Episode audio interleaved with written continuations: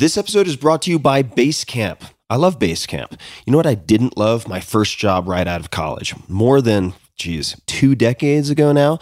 Nonstop email, busy work, yada, yada, yada. That was the norm. I remember thinking, please just let me do my job. And now it's even worse. You're reachable everywhere, all the time. You have separate apps for chatting, others for sharing files, email, tasks, progress tracking. The list just goes on and on. And with endless emails and back-to-back meetings, you're thinking, just let me do my job. You and your team deserve, wait for it, less. Less complexity, less confusion, and certainly fewer time-wasting meetings and notifications. Basecamp combines everything you need to manage your team and projects into one simple platform. I've used Basecamp myself, along with my team, for a million different things. Optimize your business with Basecamp and cut your inboxes and calendars in half. You can save time and money. Right now, Basecamp is offering a free thirty-day trial. Plus, listeners of the Tim Ferriss Show, that's you guys, get an exclusive discount. Get ten percent off of your first year's annual subscription when you sign up at basecamp.com slash Tim. That's a free thirty-day trial plus ten percent off, as my dear listeners, at basecamp.com slash Tim. Learn more. Check it out. Basecamp.com slash Tim. This episode is brought to you by Eight Sleep. Temperature is one of the main causes of poor sleep, and heat is my personal nemesis. I've suffered for decades, tossing and turning, throwing blankets off, pulling the back on, putting one leg on top, and repeating all of that ad nauseum. But now I am falling asleep in record time. Why? Because I'm using a device that was recommended to me by friends called the Pod Cover by Eight Sleep. The pod cover fits on any mattress and allows you to adjust the temperature of your sleeping environment, providing the optimal temperature that gets you the best night's sleep. With the pod cover's dual zone temperature control, you and your partner can set your sides of the bed to as cool as fifty-five degrees or as hot as one hundred ten degrees. I think generally in my experience, my partners prefer the high side, and I like to sleep very, very cool. So stop fighting. This helps. Based on your biometrics, environment, and sleep stages, the pod cover makes temperature adjustments throughout the night that limit wake-ups and increase your percentage of deep sleep. In addition to its best-in-class temperature regulation, the pod cover sensors also track your health and sleep metrics without the need to use a wearable. So go to eight sleep dot com slash Tim, all spelled out, eight sleep dot com slash Tim, and save two hundred fifty dollars on the eight sleep pod cover.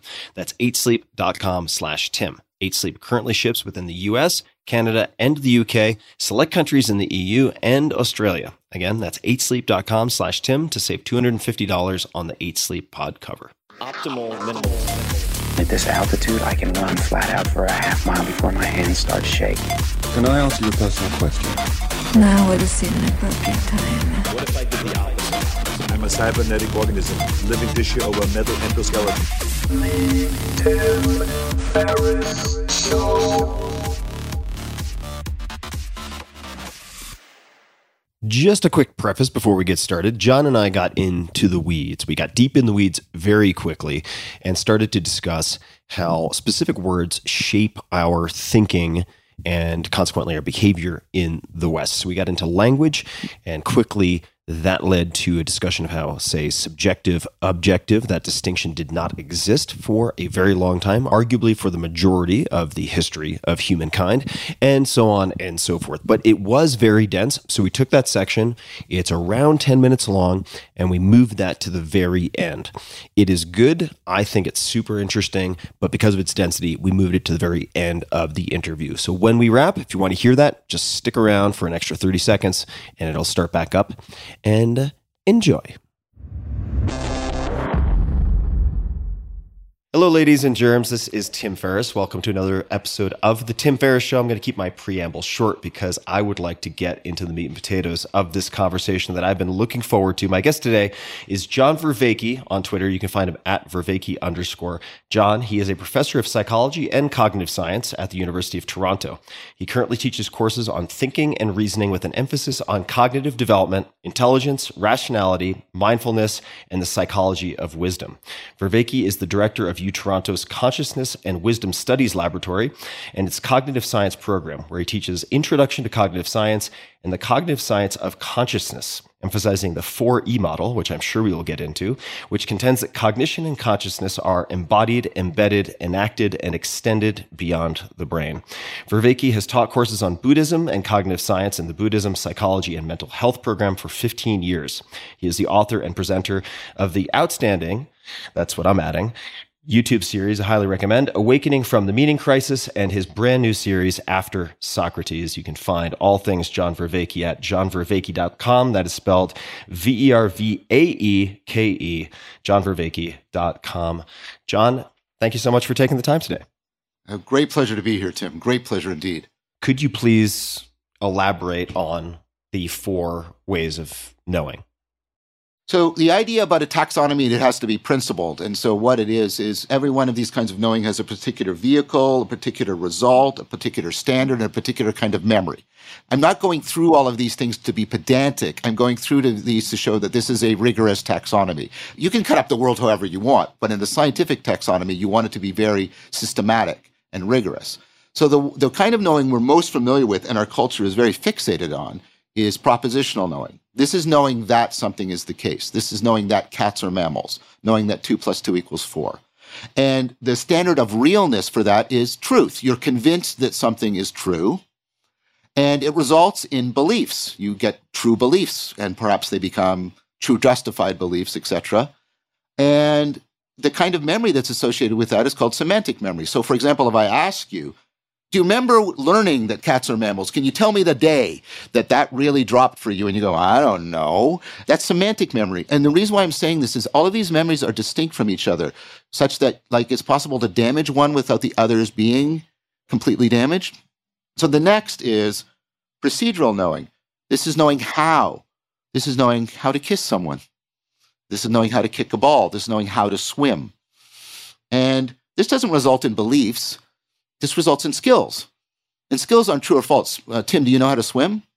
I do. Right. Now, is swimming true or false right now? You're misunderstanding. Skills aren't true or false. They apply or they don't, and they apply powerfully or they don't. And so its standard of realness is powered. Does our know-how empower us? And then prosaically enough, psychologists call the form of memory associated with this procedural memory. Yeah. Now, each one of these, I'm going in an order of dependence. The propositional depends on the procedural, and we can get into that in a minute, but I'll, I'll just go through the four first. The next is perspectival knowing. This is knowing what it's like to be.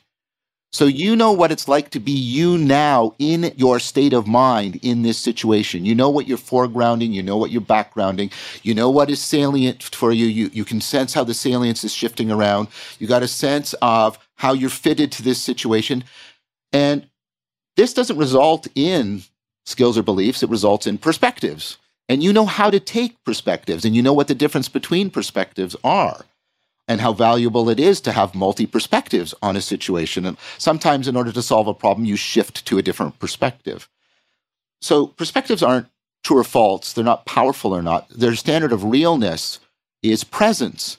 How present are you in the situation?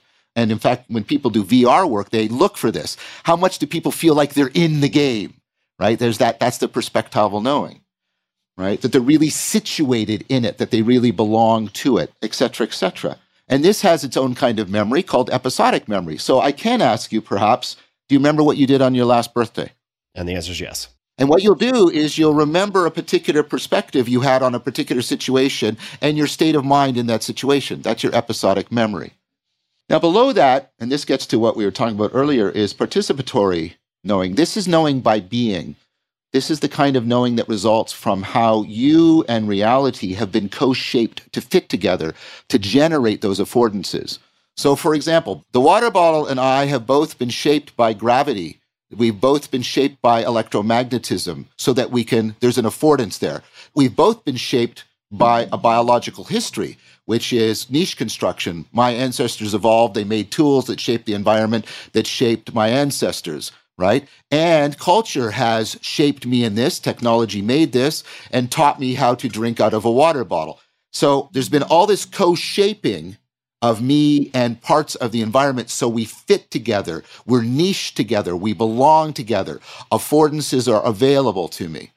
And then that's carried in this very weird sense of memory that you probably don't even recognize. As it's your sense of self. Yeah. The sense of all of the identities you've taken up and how they're somehow historically, narratively linked together to certain narrative histories of certain situations.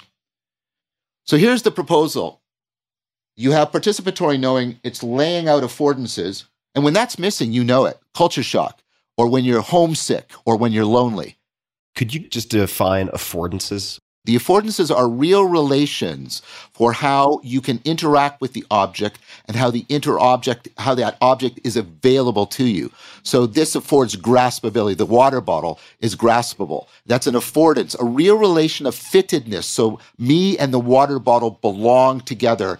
It makes itself available for certain interactions, and I can shape myself to interact with it powerfully and appropriately. Did that work as an explanation? It did work. Could you perhaps give an example of an affordance that would come into play with culture shock? So an affordance would come into play with culture shock is there are certain affordances about how you and other people relate that tell you when a conversation is available to you, when there's an affordance for conversation. And mm-hmm. notice that most of this is unconscious for you. Notice even within your own culture. So Tim, how, how close should you stand to somebody at a funeral? You know, I was just thinking about the uh, body spacing because I was just in Japan where it's very, very different. I couldn't give you a discrete number, but there's probably a feeling associated with it where it goes from right. comfortable to uncomfortable. Right. And you've got that sense of, and it wasn't working in Japan. Very different. And so that way of connecting to people by shaping the literal personal space between you and them was not available to you. That affordance wasn't there. Yeah. Yeah, that makes sense. Okay, so the affordances are here, and then the perspectival knowing makes certain affordances salient to me, grabbing my attention, arousing my metabolism. The floor is walkable for me right now, but I don't need to walk right now, so it's not something that I'm paying attention to, right? Yeah, yeah. But I bring it into my situational awareness with the perspectival knowing. That situational awareness tells me which skills I should activate, which procedural knowing. And then the procedural knowing puts me into the causal relationships with the world that, that give me the evidence for my beliefs. So that's all the kinds of knowing. And the point is, outside of the propositional, these other kinds of knowing are built on the way you are coupled to the environment, dynamically coupled to the environment. And therefore, they hearken back to that participation, that contact we were talking about. Right. And I suppose it's this coupling and interaction with the environment on a few different levels, in the sense that you have your sort of skin encapsulated ego and its interaction with what we perceive as external elements. And then you have perhaps those who think of mind and body in this Cartesian yep. dualistic way. You have the interaction of the body with the mind, which in some respects is the entire reason for which the brain evolved in some respects. Let me just come back to semantic memory. Could you give just another example of semantic memory? Because I don't think I grasped that. Like if I ask you, are dogs fishes? And what do you say to me? I say no. That's semantic memory. Did anybody ever sit you down? Do you remember it? Do you have an episodic memory of, right. I remember when I learned that dogs weren't fishes, right? Yeah. Right. It, it, so it, it's not bound up with your particular perspective on a situation or the state of mind you are in. It is this abstracted fact, and that's what propositions are about. They're about these abstracted facts.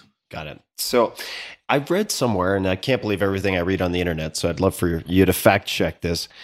Is there some interplay between what people experience as flow states and the activation or use of multiple forms of knowing? Or did I just pull that out of the air? No, I have argued for that thesis. So I don't know if that makes it a fact, but I would definitely I would definitely argue on his behalf. I think, well, I mean, I, I've published and done work on the flow state. And I think the flow state is an example of, in our experience, a prioritization of the procedural, the perspectival, and the participatory over the propositional. In fact, one of the things people reliably report is that whole propositional processing drops out. Even that narrative nanny, you know, the thing in your head that's like, how am I doing? How do I look? Do people like me? How am I doing? Am I, maybe I should lose some weight. How am I doing? How's my hair, right? That all falls away because you're so, this goes to what I was saying a few minutes ago. There's this, there's this enlivening, enriching of a sense of contact. One of the defining features of the flow state is people feel at one with their environment. They feel dynamically coupled to it. So that's participatory. They feel at one with it. And the perspectival, everything is super salient. There's an ongoing sense of discovery, almost like insight. And well, I've argued it's an insight cascade. And, and you're, you're getting super present. And then, of course, the procedurality is you just know how to do it. And it just flows, hence the word, it just flows from you. And what's really important, Tim, is that the flow state is optimal for people. They think they're at their best, with good reason, and they'll say it's one of the best experiences they had, one of the most rewarding, even more rewarding than pleasure, right? So much so that asking people how frequently they get into the flow state is a good predictor of their sense of well-being. Mm. And so here's the point I want to make about that. This is a clear example of that non-propositional connectedness. Flow is about really realizing the transjectivity, the connectedness, and how much it contributes to a sense of agency and meaning for people. Yeah, I think we're going to jump in the, the deep end of the meaning pool shortly.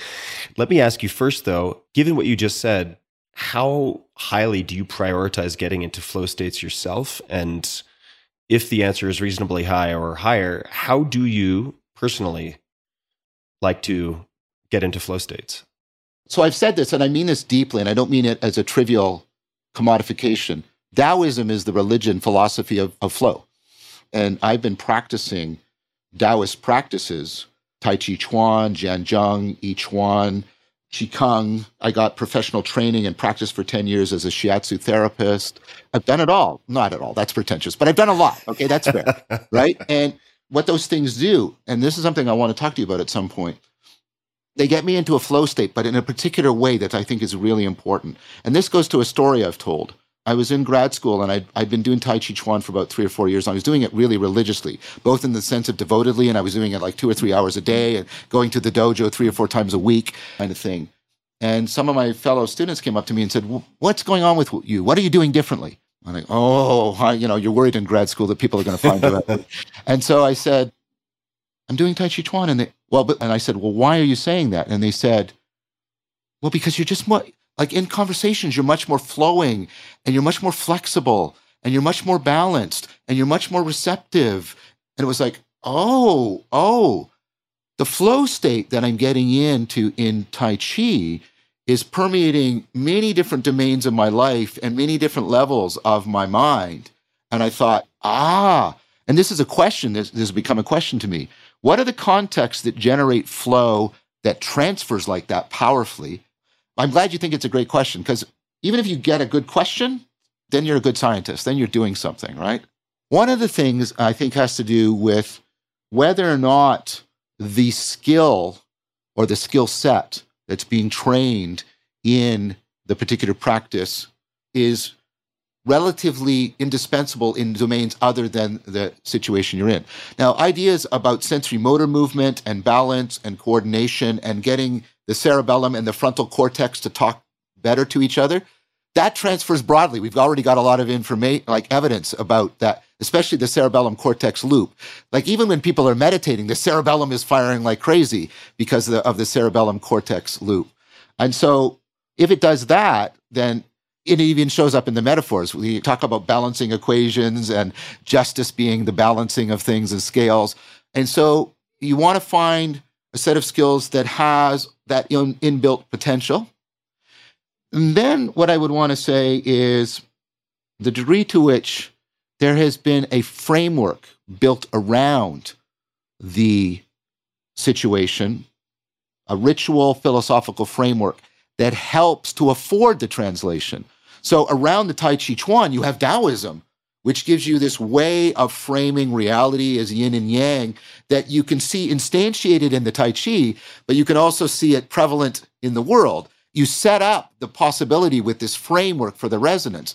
So people who get trapped, and I'm not saying that all video games trap people, but the ones that suffer from video game addiction, they get the problem that they flow in a world that is not does not have a framework around it, does not tap into those generally transferable skills. And so they find the external world depressing because of its absence of flow potential. That drives them into the game where they flow, and then you get the vicious cycle that gets you into the addiction. So I think there's something about, are the kinds of skills that are being brought into the flow state, do they have this domain general power? And is there a framework around it that helps people set up these patterns of resonance between what they're doing in the practice and how they're seeing the world and encountering it? Yeah, it makes a lot of sense to me. If there is some overarching philosophical framework or religious framework, for that matter, within which you're practicing a given skill, there's a broader context that then extends whatever you're honing in this specific situation to other domains. And it makes me think actually of a friend of mine. His name is Josh Waitzkin. He was the basis for Searching for Bobby Fischer, the book and the movie. Mm. Of course, very, very high-level chess player. But he talks a lot. He no longer plays chess. He does a million other things. He was actually world champion in Tai Chi push hands. And what I find most, I shouldn't say most interesting, he's a lovely, deeply soulful guy. So it's not that I'm looking at him as a sort of instrument of learning mastery, but he is able to take concepts from all these different disciplines and apply them in transfers to all of these other things. So for instance, in chess, he talks a lot about practicing the macro in the micro, or learning the macro yes. from the micro. Yes. So he'll say, yeah, chess people, often novices will say practice openings, but that's kind of like copying from the teacher's answer book. You're memorizing a lot in terms of declarative knowledge, but you're not learning principles. So he'll say, why right. don't you start with, let's just say, three or four or five pieces on the board, and you're going to practice manipulating empty space or pulling into a vacuum. And lo and behold, a lot of those same principles transferred over to Tai Chi. And then he took principles from Tai Chi and moved them over into foil boarding. Is Tai Chi your go-to break glass in case of emergency tool in the department of flow states, or do you have other have others. approaches have others. in the quiver? Yeah. And so, and this comes from the Socratic part of my framework, if you want to put it that way. That sounds very pretentious. So... I'm into it. I have learned how to get into the flow state when lecturing. Ah. And that inevitably affords really good learning. Of course, not for every student. That would beclaim something that's impossible. No teacher is, is a great teacher to every student. But, I mean, I've won teaching awards, et cetera, et cetera.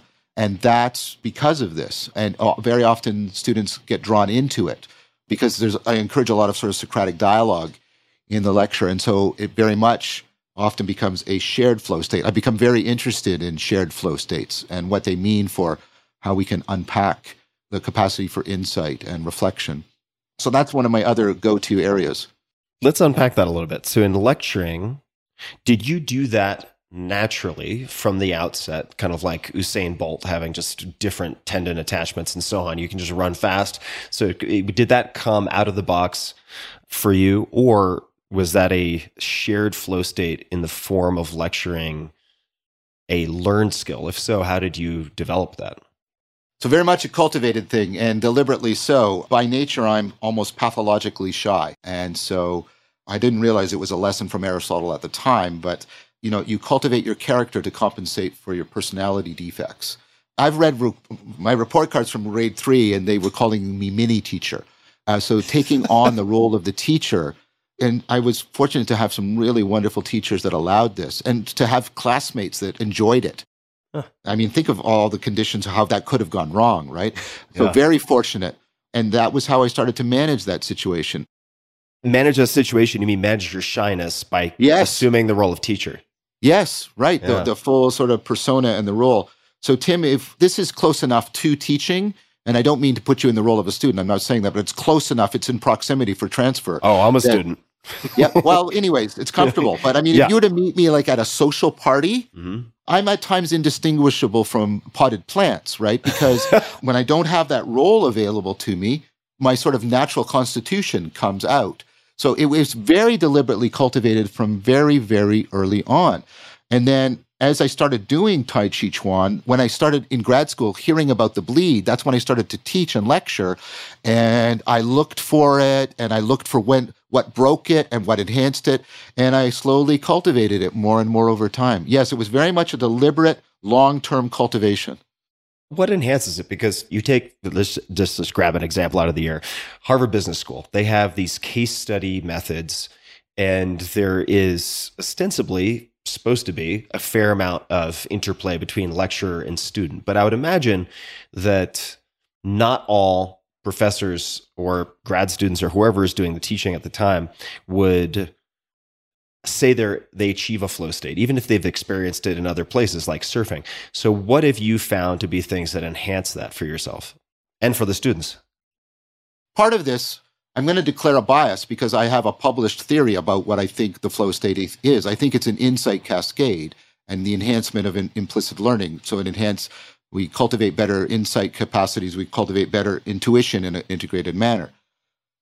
So I'm, I'm stating the bias up front, but I, I think it's a good theory, and I think it's well argued and well evidenced. So what I mean by that is more and more I crafted giving priority to the emergence of insight or intuition in me as I was lecturing, and not sticking to the script so strongly, but willing to bend. So I use the jazz analogy. I may have the script of the lecture, but I can riff on it, and I look and I hunger and sensitize myself for that. When the students start to even demonstrate sort of proto-insight, I will really call that out, I mean in a positive manner, and draw it out, and they get, and they start priming each other with insights, and they start priming me, and I start priming them. It's an easy thing to state, and it's a hard thing to do, because when you're lecturing, and when I teach people how to lecture, I actually try to say, I try to get them to make space for the jazz, because what you do when you're anxious, and one of the things that really kills it a lot is PowerPoint, right? Yeah. Because what you want is, I need to say all of these things, and I need to be clear, and I need to have this fall, everything follow. You try to constrain your anxiety with the tightness of this structure that you built. Yep. And what that actually does is that undermines the possibility of flow.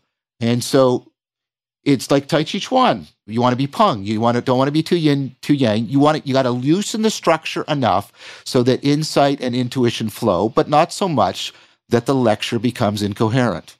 And you find the sweet spot. How did you find Tai Chi, or how did Tai Chi find you? I was brought up in a uh, fundamentalist Christian extended family, not just the nuclear family, the extended family. And it's only sort of later that I've come to realize how traumatizing that was for me. And so when I was fifteen, I read a couple of books, Lord of Light and Siddhartha. Lord of Light by Raja Zelazny, Siddhartha by Herman Hesse, Fifth Business by Robertson Davies, and it really blew me open. It really blew me open. So I left the Christianity, you know, and like I said, I've done some therapy and other things, but your mother religion is like your mother tongue, right? It shapes you in a way that nothing else ever can, or your first love, right? You don't you don't necessarily stay with that person, but it shapes you in very interesting ways in, in your relationships. And so, if you'll allow me a metaphor, it left a taste for the transcendent in my mm. mouth. Mm. And then I got to university, and I took a first-year course in philosophy, and I encountered the figure of Socrates and the project of wisdom. And it was like, that's it. And of course, that is still with me now. That's how profound it hit me, how profoundly. And then I went into philosophy. What happened in philosophy, academic philosophy, now it's changing now, but we're talking about a long time ago, the eighties, the topic of wisdom, self-transcendence, all these kinds of things that are rich in the Platonic corpus, it drops off the table. And you talk about skepticism and epistemology, and these are valuable sort of meta-scientific and meta-cultural skills, and I, I value them. But that hunger for the cultivation of wisdom was not being met. And I happened to live in a place where literally down the road, there was the Tai Chi and Meditation Center. So I thought, you know what? I'm going to give the Eastern philosophies a try, and maybe they will give me what I need for satisfying this hunger for the cultivation of wisdom.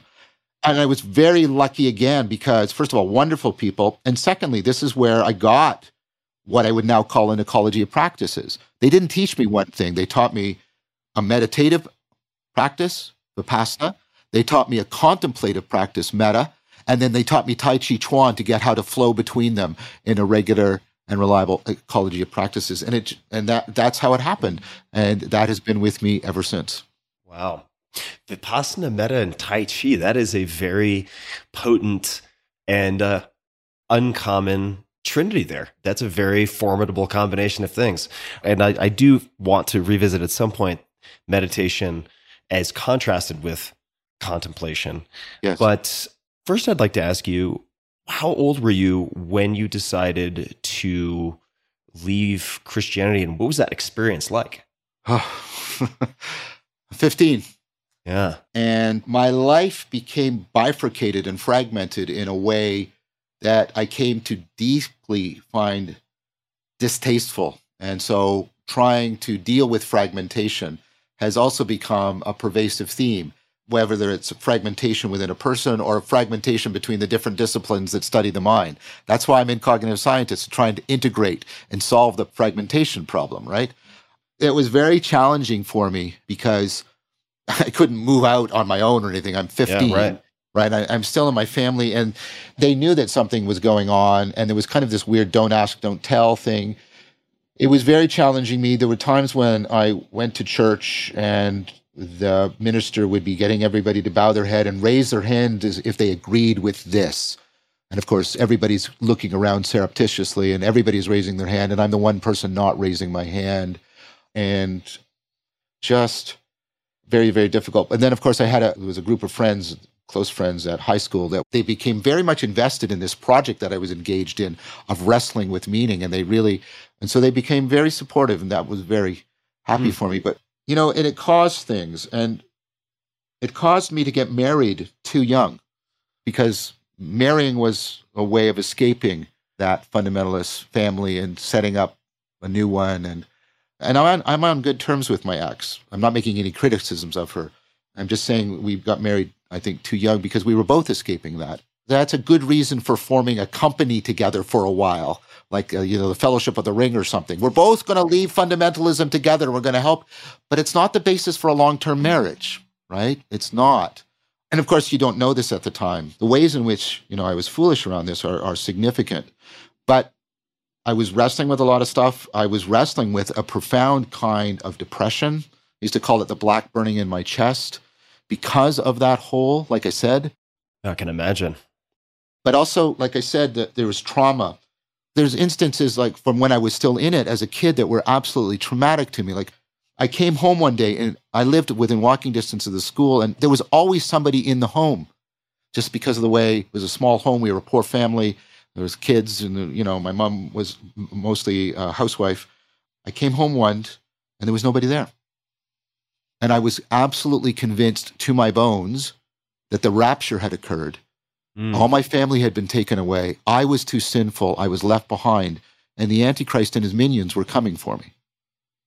This is like, I'm ten. And then another one. I used to read the Bible every day. And I'm glad I have, by the way. Biblical literacy is a really important part of cultural literacy. I don't begrudge that. And the, and the Bible still is deeply meaningful to me. But I read this passage in the New Testament where, and in multiple places, they talk about the unforgivable sin. The sin that can never be forgiven, no matter how much you pray about it. And I was terrified, and I thought, have I committed, again, I think I was like twelve, have I committed the unforgivable sin? And I got like, and is thinking that the unforgivable sin, and and my mother could tell I was getting like, I was, I was getting deeply distressed. And she took me to the minister who was supposed to help me, and he just gave me empty platitudes that even as a twelve-year-old, I recognized were completely useless. And I realized, he doesn't have an answer to this. You know, he pretended he had it. He spoke with the confidence of some, but there was no answer forthcoming. And it was just that kind of trauma. And these are just a couple instances of many. And again, I am not villainizing my mom or my dad or my family. I love them. My mom and my dad are both dead. I love my extended family. But this is when I stepped out of that, that now came to the fore. Well, you've got to address this. What is the world such that, right? You shouldn't have these fears. You shouldn't have these terrors. What do you do with the way that has sort of made you afraid of things? And so, it, yeah, it took it took work. It took therapy. It took meditation, contemplation, Tai Chi Chuan, a lot of good education, especially in the Socratic Platonic tradition. So that's what it was like. I wouldn't recommend it for anybody. But the thing I have to tell you, Tim, is I meet a lot of people who are attracted to my work because of something similar like this happening to them. They have left a religious home and they do not find any religious homes viable, yet they still hunger for that deep connectedness, that meaning, that space in which one can cultivate wisdom.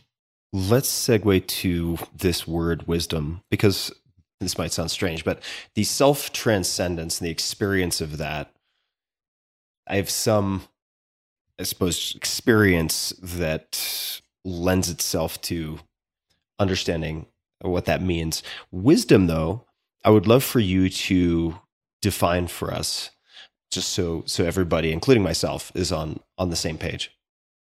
Knowledge is about overcoming ignorance. Wisdom is about overcoming foolishness. So you understand wisdom by understanding foolishness. And you understand foolishness as not identical to ignorance. These are the moves you have to make to get the chess pieces on the board if you want to play the game we're going to play. Foolishness, what do we mean by this? And this is an idea that's born in the Axial Revolution, this specific notion of foolishness. But this this idea, and I think four E Cog Sci bears it out. I argue about it, I publish about it. The very processes that make us intelligent problem solvers, make us so adaptive, are the very same processes that make us prone to self-deceptive, self-destructive behavior. You don't get one without the other. So you use your intelligence to solve problems, but you use rationality and wisdom to deal with the self-deception that emerges as you're trying to solve your problems. And that's a very different thing. And the thing about these self-deceptions is they don't come as sort of isolated little things. They they can constellate into complex patterns of self-organization. You know, the confirmation bias can strengthen egocentrism, which can strengthen the degree to which you engage in a kind of narrow framing of situations, which can then feed back into the confirmation. And we've published on this, right? You get these massively complex, the dynamical, complex self-organization of your cognition is hijacked by self-deceptive processes, and they form these systems that are also complex and adaptive and hard to intervene on. We called it parasitic processing, the work that Leo and I published. John, would you mind giving an example? Because there are people listening, I'm sure a lot of people listening, who pride themselves on being good problem solvers, having strong analytical minds, and they're like, yeah, I don't see how that automatically begets, not automatically, but how that would beget sure. delusion, self-deception. Would you mind giving an example, real or hypothetical? Well, let's use a chess example. Okay. Here's the problem facing you in chess. You can't actually check all the possible alternative pathways for playing a chess game. The number of alternative pathways is greater than the number of atomic particles in the universe. So even the super fastest chess game can't check all of the possible alternative sequences of actions. That's why, by the way, you get a chess game that beats any human being, or let's do it with Go. You get AlphaGo beats any human being, but then you can make a machine that beats AlphaGo because no A I can algorithmically play and search. So what we have to do is we have to bias what information we check. This is the paradox. It sounds like a Zen koan, right? You're intelligent because of your ability to ignore so much information in a way that makes obvious to you the relevant information enough of the time that you're a very good problem solver in very many domains. So you're playing chess. What's a good heuristic? Control the center board. I've played with somebody who was controlling the center board. I realized that they were biasing their attention that way, and so I played a peripheral game and beat them. Now, should people not focus on the center board? Well, no, it's a very good heuristic, but it's a heuristic. It's not an algorithm. This is a formal thing. It's called the no free lunch theorem. There is no problem-solving method that will universally solve all your problems. In fact, the area above the line of average problem-solving, where it's improving your performance, is equal to an area under the line where it degrades your performance. Every bias is just a heuristic misfiring, and every heuristic is just a bias that happens to be working for us in a lot of contexts. They're interchangeable together. And so even when you're doing analytic stuff, you're confronting this, you often realize the way you framed the problem is actually what's preventing you from solving the problem. You have to have that aha moment that breaks you out of it. But when you're trapped in it, that's a form of self-deception. You can't really lie to yourself. What you do is you bias your attention to find the wrong thing salient in a way that binds you to trying to solve it in a particular manner. This shows up in interpersonal contexts. I'm sure you've had something like this as an experience. Oh, oh, I thought she was angry, but she's afraid. She's afraid, not angry. I've been going at this all wrong. Yeah. But that doesn't mean that sometimes people aren't angry at you and you shouldn't see them as angry at you, right? Right. And so pure logic. You're going in to do a logic class. This is from my history, and a lot of people will back me up on this. For a while, what you're doing is you're practicing doing all the machinery of the transformations and the logic trees and all the derivations, and you just got to practice that. And then you realize, but I'm still not getting, like, really, I'm still only getting B's and lower A's. Like, what's going on? And you, and you keep getting docked, not on the logic, but how you translated natural language into the logic, for which there is no logical procedure. That translation process is needed in order to get the logical machinery running, but it is not itself governed in a purely logical manner. Uh, it requires this flexibility, this reframing, this insight, this kind of stuff. Just a quick thanks to one of our sponsors, and we'll be right back to the show. This episode is brought to you by Wealthfront. There is a lot happening in the U S and global economies right now, a lot. That's an understatement. Are we in a recession? Is it a bear market? What's going to happen with inflation? So many questions, so few answers. I can't tell the future. Nobody can. But I can tell you about a great place to earn more on your savings, and that's Wealthfront. Wealthfront is an app that helps you save and invest your money. Right now, you can earn four point zero five percent A P Y. That's the annual percentage yield with the Wealthfront cash account. That's more than twelve times more interest than if you left your money in a savings account at the average bank, according to F D I C dot gov. It takes just a few minutes to sign up, and then you'll immediately start earning four point zero five percent interest on your savings. And when you open an account today, you'll get an extra fifty dollars bonus with a deposit of five hundred dollars or more. Visit wealthfront dot com slash Tim to get started. There are already nearly half a million people using Wealthfront to save more, earn more, and build long-term wealth. So why wait? You can earn four point zero five percent on your cash today. Plus, it's up to two million dollars in F D I C insurance through partner banks. Visit wealthfront dot com slash Tim to get started. That's wealthfront dot com slash Tim. This was a paid endorsement by Wealthfront. I wanted to invoke a word you mentioned in passing with respect to flow states in lectures, which was intuition. And sure. So I wanted to loop that in to ask, well, we could pick and choose. This is uh, interviewee's choice. So one would be, how do you think about intuition versus logic when it comes to problem solving or searching for meaning or finding meaning? Alternative question would be, what kinds of problems is logic poorly suited to solving? Yeah, we'll do that, and then I'll tell you what I think intuition is and what the powers and perils of it are. Great. So the search space, right? The search space for very, very many problems, like the chess example, is combinatorially explosive. It's computationally intractable. This is the, the seminal work of Newell and Simon, and then Simon and his notion of bounded rationality. And this is the idea that you can't be comprehensively logical. Logic and math are algorithmic. They work in terms of certainty. Certainty requires that you search sometimes all or at least most of the space. And if you tried to do that, you would have committed cognitive suicide. That would be the last thing you do, right? And that can't be, that can't be a rational way to behave. So bounded rationality is something more like knowing where, when, how, and to what degree, using all the non-propositional kinds of knowing to tell you where, when, how, and what degree you should be logical. You have to cultivate these virtues for when you use logic. So that's what rationality is. And that's a much harder problem. When should I be logical? And so you have to ask yourself, if I formulate the problem such that the search space could be searched in a relatively exhaustive fashion, and there are algorithms that work that. How many people are present in this conversation? There's an algorithm counting, two, one, two, we're done. There, that worked. There was nothing with, wrong with doing that, right? But if you try to say, I want to count all the numbers of possible conversations we could have and thereby try to figure out invariant principles about uh, through all conversations. It's like, well, what's a conversation? And I've been in many ones, and you know, there's good ones and there's bad ones, but the, the, the good ones, they're sort of the same. They're similar to each other. And the problem with similarity, and this is now the main argument, is if you try to be logical about similarity, you're doomed. What do you mean by logical about similarity?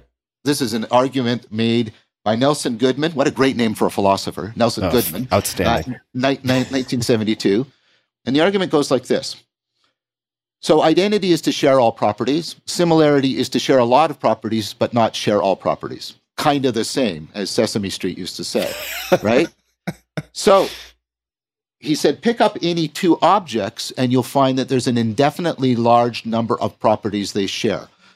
So a plum and a lawnmower, they both have curved surfaces. They are both shiny. They're both found in North America. Both contain carbon. Both weigh more than a paperclip. Neither one is a particularly good weapon. How many true things can I say that apply to both those? Indefinitely large. Indefinitely large. Yeah. Right. And that's the case for anything. So if you try to do, if you try to have a logic of similarity, it won't help you sort the world at all. So what people rely on is psychological similarity, which is they say, they say to you things like, but none of those properties, and here's the key term, none of those properties are the relevant properties. Those aren't the important ones. And of course, relevance and importance are not features of a proposition. The same proposition can be relevant one minute and irrelevant the next. This is actually a formal argument by Jerry Fodor and others. Relevance is not a logical property if what we mean by logical properties are syntactic relations within propositions and implication relations between them. You can't capture relevance with those syntactic relations, and therefore you can't do a logic of similarity. Maybe this is a good place. You can chastise me if it isn't, but to bring in and define intuition and the powers and perils thereof. And to the extent that you could maybe share how you harness the powers and avoid the perils personally, I think that would make it easy to grasp for folks, myself included. I'm deeply influenced by two things. Csikszentmihalyi's work on flow and uh, Hogarth's work, Educating Intuition. And he makes a proposal. I think this is the best proposal I've heard. So if we're doing inference to the best explanation, it's the best explanation. Um, so we've had a robust research program from the late sixties, starting with Arthur Reber, for what's called implicit learning. So I'm sorry, I need a minute to sort of describe the experimental paradigm for this. Sure.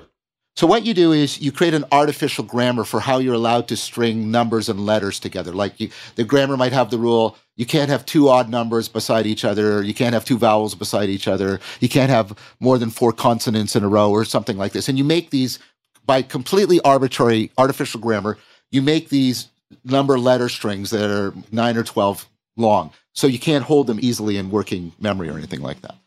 And so what you do is you give people, you say, this is one, this is one, not quite this fast, but I'm just doing it, right? You hold up these strings and you get people to watch, look at them. And there's various modifications. Sometimes you give feedback, and but, but that's just the basic paradigm. So you're not giving them the rules in advance. Is that, no, is that correct? No, you're, Okay, oh, so this oh. is purely deductive. You're just giving them examples and saying this yeah, well, is- yeah. Well, this I'm going to say it's not deductive, but- this, Oh, it's but not, with, okay. They're purely just doing, they're doing this. Okay. And I'll say what I think it is in a minute. Mm-hmm. Okay, so, and I'll say why it's not deductive, because of an experimental variation. Okay, okay. so I'm gonna, I'm not gonna, I'm not just gonna swipe that aside. I'm gonna address your your point. Okay, so you do this and you do this and you do this and you do this, and then what you do is you say, now I'm gonna give you a bunch of strings, and what you do is some of those strings are new, they haven't appeared yet, but they're they're generated by the same artificial grammar, right? And then some are generated by a completely alternative or even randomly generated. And then you present them to people and you say, which of these new strings belongs with the old ones? And people reliably score well above chance on this, well above chance. So what people have is the capacity, without explicit awareness or deliberate effort, they can pick up on very complex patterns. Now, why isn't it deduction? Because if you do the following and you say, I'm going to give you the strings and I want you to figure out the rules that are generating the strings, their performance degrades and they actually fall below chance. They get really worse. Uh, they get all tangled up in themselves. Yes. So what Hogarth proposes is that intuition is a result of implicit learning. You're picking up on very complex patterns without explicit awareness or deliberate effort. You know how close to stand to somebody at a funeral, but it depends on their status, their closeness to the person, their emotional state, how you're feeling.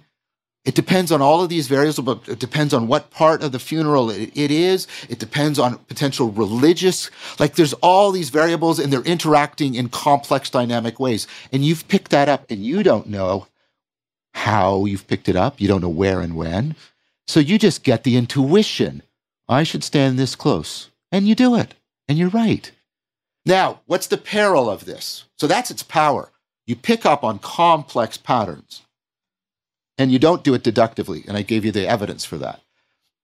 So what's the peril with this? And this is Hogarth's work, and I think it's powerful. Implicit learning doesn't care what patterns it picks up. Right. It doesn't distinguish real causal patterns from correlational patterns. And there's a lot more complex correlational patterns that aren't real causal patterns. And so we pick up on all kinds of complex patterns that are not real, and we form intuitions around them. But when we don't like our intuition, we don't call it intuition. We call it bias or prejudice or racism or sexism or a whole bunch of other things, right? And so Hogarth says, well, what should we do? We can't replace implicit learning with explicit learning. What can we do explicitly? And he says, well, what we can do is set, we can explicitly set up the situation in which we're doing implicit learning that replicates how science distinguishes cause from correlation, because that's what science is. It's a practice for distinguishing cause from correlation. So what are those? Well, you need clear feedback. You need clear information. You need clear and tightly coupled feedback. Error has to matter. You can falsify the experiment. And you set that up.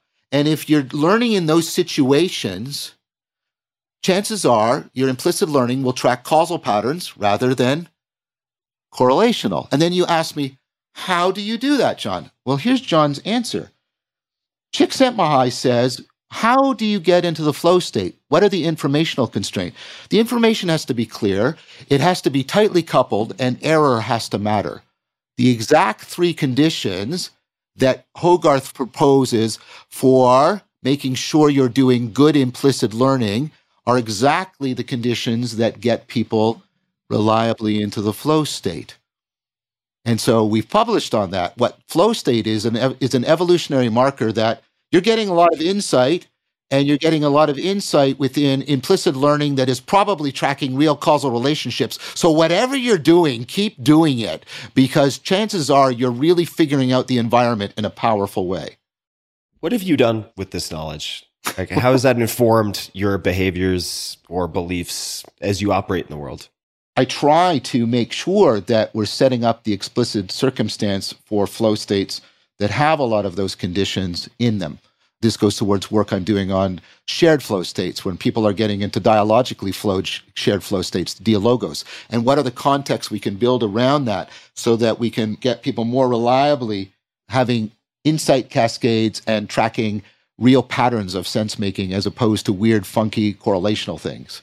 I am going to double-click on dialogos because I've mentioned dialogue and wanting to get into the etymology of that just because I'm a nerd about all that stuff. But, but before we get there, could you give a personal example of how you have used this insight and knowledge based on studies and the work of these various people you've, you've mentioned, and of course your own publications? How has that informed how you operate in the world or make decisions? It's giving me a way of challenging a certain kind of decadent romanticism in the culture, which says that you should always trust your intuition. There is no panacea faculty. There is no panacea practice. No free lunch theorem. And I have become almost like a preacher or something. I, like I've become almost evangelical about trying to say, stop demonizing any faculty and stop deifying any faculty. Your intuition will lead you as much wrong as your reason, as much wrong as your emotions, as much wrong as whatever, as much wrong as your logic. Logic does not tell you how to go from a weaker logic to a stronger logic. I can do all the possible manipulations within predicate logic, and it won't get me to modal logic. I have to do something outside of that to actually increase my logical competence. So there's no panacea. There's no panacea. So that has become, I have taken that up as a theme, and I do it for myself. So this is why I advocate very strongly for, and I was fortunate to be taught, an ecology of practices. I practice a bunch of practices that have complementary strengths and weaknesses that are constantly checking each other and calling each other out and constraining each other and pointing out errors in each other, like an ecology, you know, how you have the checks and balances in a biological ecosystem. That is how it had a huge impact on how I try to cultivate wisdom and virtue and how I recommend to others how they should do it. I strongly advocate for practicing an ecology of practices that is well designed, and what are some of the design principles for a good ecology of practices. And then I feed that back into my own practices and how I try to teach other people. All right. So I would love to know what questions you have asked yourself to improve your ability to spot spurious or at the very least unhelpful forms of pattern recognition, right? So the intuition we want to avoid, and how you've done that, because I've observed certainly, and I'm sure you have, and I'm sure I do it in my own way, people who are very methodical about testing in some scientific empirical fashion causality and say engineering. So they're they're doing split testing in their job as an engineer, and then as soon as they jump into the world of, say, nutrition or fill in the blank, it all falls apart, and they just seem to founder in spotting all these sort of correlations that they turn into causation in a really kind of sloppy way, and I'm sure I do it as well. So how have you improved your ability to spot that? I don't want to in any way try to convey that I, I don't fall prey to this. How have I tried to address it is how I'll, I'll frame the question you're, you've asked. Perfect. Okay, and, and so first of all, that issue that we were talking about earlier, how pervasively does your practice transfer to multiple domains and to multiple levels of your psyche? How much does it engage the non-propositional kinds of knowing? How much is it engaging the ability to metacognitively shift between perspectives, et cetera, for exactly that reason? Secondly, it's not the questions you answer, it's practices you do at length for, for a considerable amount of time. I practiced, first of all, I, I practiced it very explicitly for like two or three years. And, you know, and this overlaps significantly with Stoicism, right? Mm-hmm. Uh, I practice active open-mindedness. I'm a cognitive scientist. Learn about the biases. And this this is how you get into it. Learn about the biases and first spot them in other people. You'll be astonishingly good at that. Oh, confirmation bias, my side bias, blah, blah, blah, blah. You're really good at fundamental attribution error. You're like, you're really good at it with other people, right? And get sort of like, allow yourself to be sort of overconfident a bit. And then practice act, the second stage, which is try to note every day a bias in your own and actively counteract it. Oh, wait, this is confirmation bias. Where would I look for evidence that could disconfirm this? Or who could I talk to who would challenge me on this? You have to practice it. It's not about getting a rule or a technique of question. It's about developing a deeply ingrained habit that helps to work. And then, and, and in concert with this, and this is also from Stoicism, Stoicism is the philosophy religion of internalizing Socrates. And, you know, practicing internalizing Socrates. This is uh, Antisthenes. Am I getting that pronunciation yes, yeah, right? Exactly, exactly. Right. Well, what did you learn from Socrates? I learned how to dialogue with myself, but he didn't mean the way we all talk to ourselves in our head all day long. And you have to practice that. You have to practice it on your own. You have to practice it with others. And I've been doing that, and I've been developing ways of honing that. Like we do these w- w- weekend workshops. I do it with Guy Senstock and Christopher Masterpietro. We take people through a meditation practice, a contemplation practice, then various circling practices, then various paraphrasing practices, and then we get them to do sort of a shared Lexio Divina around a philosophical text. Ooh, Lexio Divina. I don't yeah. know what that means, but I like the sound of it. Okay. it, it, and then we take them into a, a particular way of engaging in dialectic into dialogue. And you have to practice this, and you have to read the dialogues, and you have to internalize the sage. And th- this yeah. is one of the, just like the, the athlete has to internalize the coach, just like the child has to internalize the parent. And that, again, is not a, it's not a magic technique. It's something you have to practice, like, consistently as a way of life. And the degree to which I've internalized Socrates, and the degree to which I've cultivated habits of active open-mindedness, the degree to which I've sought out the company of people who will challenge me in the right ways. Because, you know, people can be also criticize you in the wrong ways. So it takes discernment. That's how I'm trying to address what you've asked me. All right. So I want to attempt to create a bridge between what you just said and do so for the listeners, and to do so by giving some examples of the forms of exercises that you mentioned yeah. in passing. And this is also a way of delivering on the promise I made earlier to people that we would get into meditation versus contemplation. So sure. Could you give an example? And I apologize if this is sort of a asking for a heavy lift, but I think it would be helpful for me and hopefully there for listeners. So, so you mentioned meditation. I'm sure I'm going to miss something. Contemplation, circling. I don't know what that means. Yeah, uh, yeah. Paraphrasing, I believe. Yeah. Lectio Divina. Am I getting that right? Well, actually, the, the practice is a variation on it called philosophical fellowship. Okay, perfect. So could you walk us through these and just give an example of an exercise, what that might look like in each of those? Sure. So, I mean, first of all, the distinction between meditation and contemplation. So I know this is audio only, so I'll, I, I wear glasses. And so I'm, I'm and, I, and we'll probably also use the video, but just for those people who, who only have the audio, it's always helpful to, right. to to tell them what's going on. Yes. You know, I've been talking throughout about how you frame situations, what what you make salient, what you background, and what you ignore. So think about that like the lens and the frame of my glasses, right? And I'm not aware of my lenses or my frame because I'm aware through them, beyond them, and by means of them. So they're transparent to me. Now, sometimes, and what I'm doing right now, everyone, I'm taking my glasses off because there might be something on my lenses. And now they're not transparent to me. I'm not looking through them. I'm looking at them.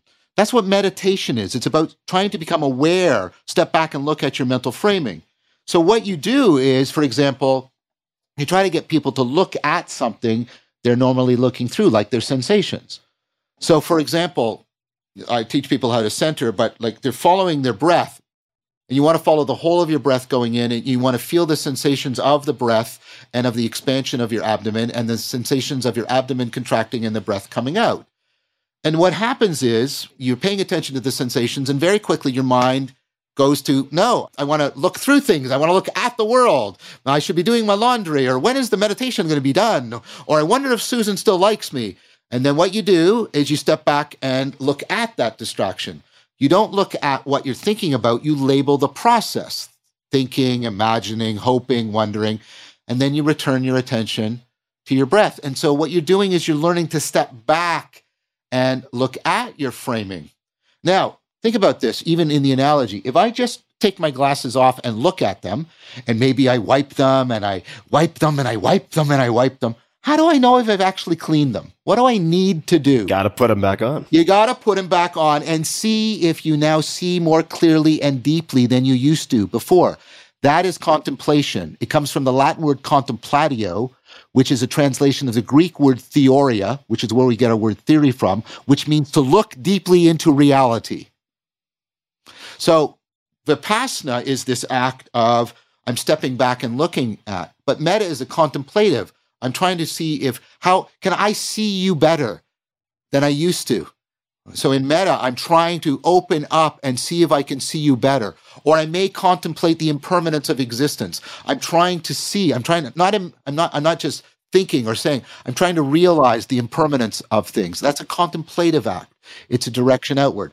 And for folks who aren't familiar with Metta, is it fair to describe that as loving kindness meditation? Well, it depends what you mean, and this is and this is where there's controversy. If you think of loving kindness as a particular good emotional state you're going to get into, I would argue you're confusing a method with a goal. Okay. So positive emotions, they this is Fredrickson and other work, they open you up. They make you curious. They uh, they afford wondering. They allow you to question things. They put you into an explore mode. But it's the exploration that's important. What I'm actually trying to do in Metta is I'm trying to open myself up so that this overlaps with Stoicism too, right? So the Stoics have this idea that whenever we're going into situations, we're automatically assuming identities and assigning identities. I'm the professor, you're the student, or I'm the, the, the scientist and you're the famous podcaster or whatever, right? And we're doing that, and you know, I'm this and this is a tool, a water bottle. But of course, it's not, it's not that in and of itself. That co-identification process is happening mostly mindlessly, automatically, and reactively. And the, the Stoics were trying to get us aware of this. And in Metta, what you're trying to do is get aware of, what identity am I assigning to you?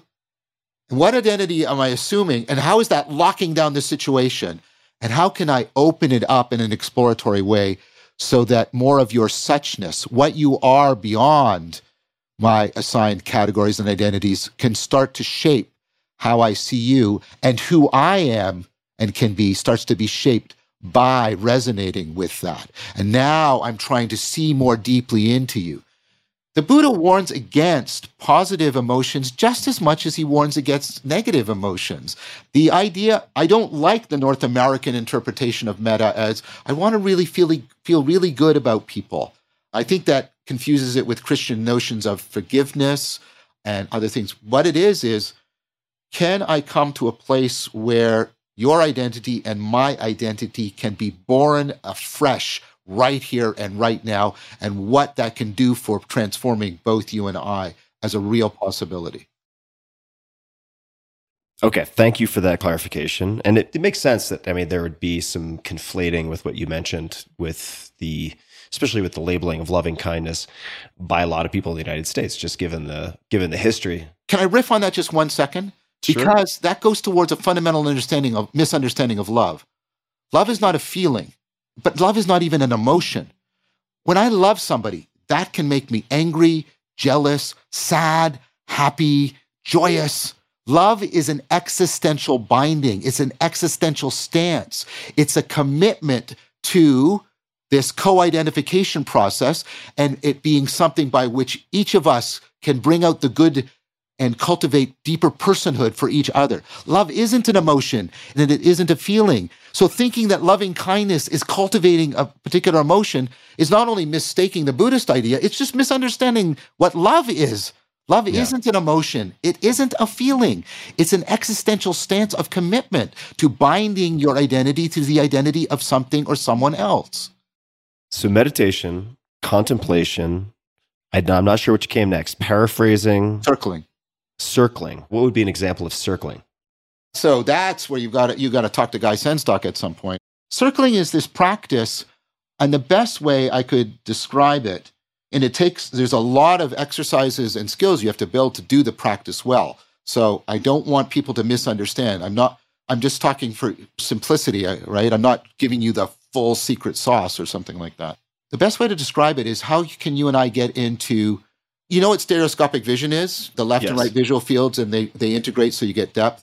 So I want stereoscopic mindfulness. And what does that mean? I want mindfulness into me and mindfulness into you in a way that's affording you to get mindfulness into you and mindfulness into me, and then we resonate on that. Like, I noticed that you leaned forward and did this. What's happening in you right now as you're doing that? And then yeah. you tell me, and then you tell me what you're noticing in me, and you get this kind of accelerating, mutually disclosing mindfulness enhancement. And it's very, very powerful practice. And then what you can do is you can use that training to really strengthening the listening skill. So you'd practice circling with people. They start to pick up on this kind of, what is, it's interesting, Tim, what people report is they discover a kind of intimacy they didn't know about. It's not sexual intimacy. It's not friendship intimacy, but it's this other kind of intimacy. And they say paradoxical things like this regularly. They, they say, this new kind of intimacy, but I've always been looking for it. Like, they didn't know it, but they've always been looking for it. Right? Sounds like a psychedelic experience in some ways. Well, I don't think that's actually off the mark. I've got a hypothesis. You're doing circling with multiple people, and you're having to do this multiple switching of perspectives and inhabiting and indwelling of other people and letting them indwell you. And it's getting areas of the brain to talk to each other that normally don't talk to each other. Very, very similar to a psychedelic experience. I'm not going to say when I have done psilocybin, uh, but there was phenomenological overlap from my experience of that and my experience in deep flow. Yeah. And then absolutely. You move people to paraphrasing. So they get mm-hmm. the circling ability. They, they're into that. And then what you do is I'll say something and you stop me after this. And you have to paraphrase back to me with using as few of my words as possible until oh, I agree that that's an interesting constraint. Yes, right? You can't just parrot back from memory, right? Yeah. You have to understand and convey. And the, and the person gives you feedback. No, you didn't get it. Yes, you did. And you practice doing that. What is the intent? The objective? The intent is to realize that one half of communication is listening. Shocker. yeah. Which is easy to say, but hard. So you slow down and you make mm-hmm. space and you let it impact you more deeply. Yeah, you really have to slow down to operate within that constraint, not yes. using the same language. Exactly, exactly. Mm. And then you move into philosophical fellowship. It's a thing I've derived from Randall Have's philosophical contemplative companionship, or I forget what he calls it. He and I have emailed. It's, so what I'm doing is not the same, but I, uh, it was inspired by him. So it goes something like this. You pick a philosophical text, and you prime people into this. We're not going to be reading this text in order to get information from it. We're going to be reading this text in order to be transformed by it. We're going to use this text as a way of trying to presence a sage. It's almost like a secular seance, right? You're going to pre- you're going to presence a sage, right? So that, remember we talked about earlier, internalizing the sage.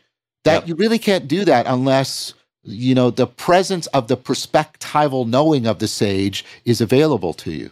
So what happens is, first of all, you read the text very slowly, and then the speaker will pick out a phrase that he or she thinks conveys it. And then everybody chants it in sequence, and they chant it, and they're trying to convey as much and also resonate with what they're sensing other people are conveying. So it's like jazz, and you do this. And then you move into simple speech. Everybody is allowed to say no more than three sentences about what is being provoked, invoked, and evoked in their interaction with the text.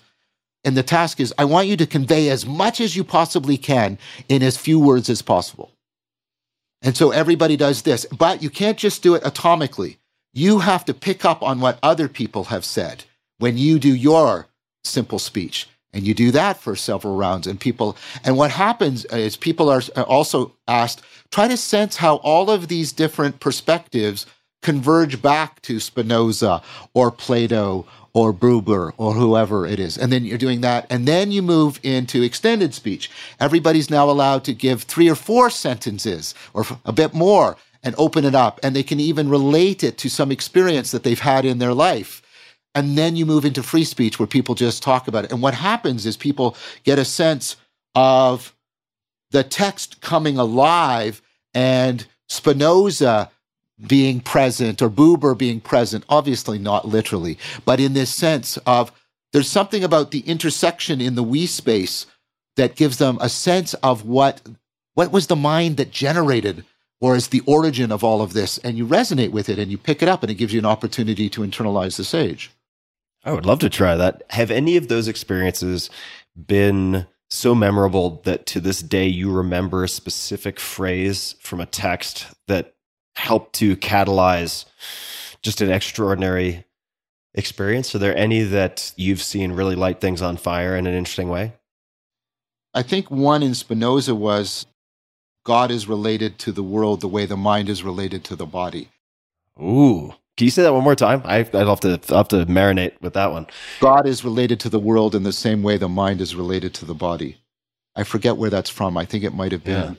uh, from the Emendation of the Intellect. I'm not sure. I would definitely need more time to to ramp up my R P Ms to begin to chew on that. But what does that mean to you? That phrase, me, he's trying to challenge Descartes within a Cartesian framework, which is part of the brilliance of Spinoza. That's why his book is called The Ethics. But he presents it as, like Euclid's Elements, he presents it as this completely logical argument with theorems and proofs. So God is to the world as the mind is to the body? Yeah, because what he's trying to say there. And by the way, he's not the only person. Say, I can find similar things in Maximus the Confessor from the Orthodox Christian tradition But what he's trying to say is you have to understand that the order of causes, that's your body, and the order of intelligibility are actually, they have to fundamentally, well, be in contact. They have to conform to each other, or we're lost. No knowledge is possible for us. So the mind, which is the tracking of intelligibility, and the body, which is the laying out of causal patterns, have to interpenetrate and map onto each other in this profound way, kind of like the way the software and the hardware mesh together within a computer. And then that is how God is related to the universe. God is related to the cosmos. That God isn't some other thing. God is the intelligibility that's non-logically identical with the causal patterns of things. Could you restate that just for, for a knuckle dragger like me? Remember, I'm from Long Island originally. How do you relate to God now? I'd be so curious to know if you use that word at all. If it's yeah. if it is a word that you use, what would be a simple way of describing to a you know five-year-old? Yes, I am comparing myself to a five-year-old. What that means to you? I appreciate the framing. I'm a non-theist. And this is the idea that there are a shared set of presuppositions of modern theism. Ancient theism is a very different form of theism, but modern theism and modern atheism, shared presuppositions, and they go like this, something like God is the supreme being, the ultimate being, the super thing, and the best way to relate to God is by having beliefs about him, her, it, and that sacredness is to have true beliefs about this super being and to govern your life accordingly. And the theist and the atheist both agree to that definition, and the theist says yes, and the atheist says no, and the non-theist says, I reject all of those presuppositions. I don't think of ultimate reality as a thing. I don't think of it as a being. I think of it as the ground of being, and being is a no-thingness. It is not a thing. It is that in which all things come to be. Being isn't a being. This isn't something you, you can just get it's to. Very Taoist, also. It's very, very Taoist. Taoist. The Tao, the Tao that can be spoken of is not the Tao, right? And the naming is the myriad way. And the emptiness of the cup is what makes the cup function. All of these non-thingness metaphors, it's like water. They're all trying to get you to understand that being, the really real, isn't a thing. It's a no-thingness, which is not the same thing as nothingness.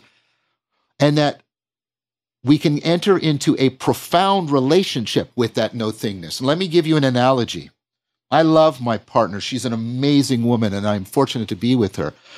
I do not think I will ever completely grasp or understand her because there is something about her that always is transcending herself and transcending my understanding of her. There is something in that sense properly mysterious about her.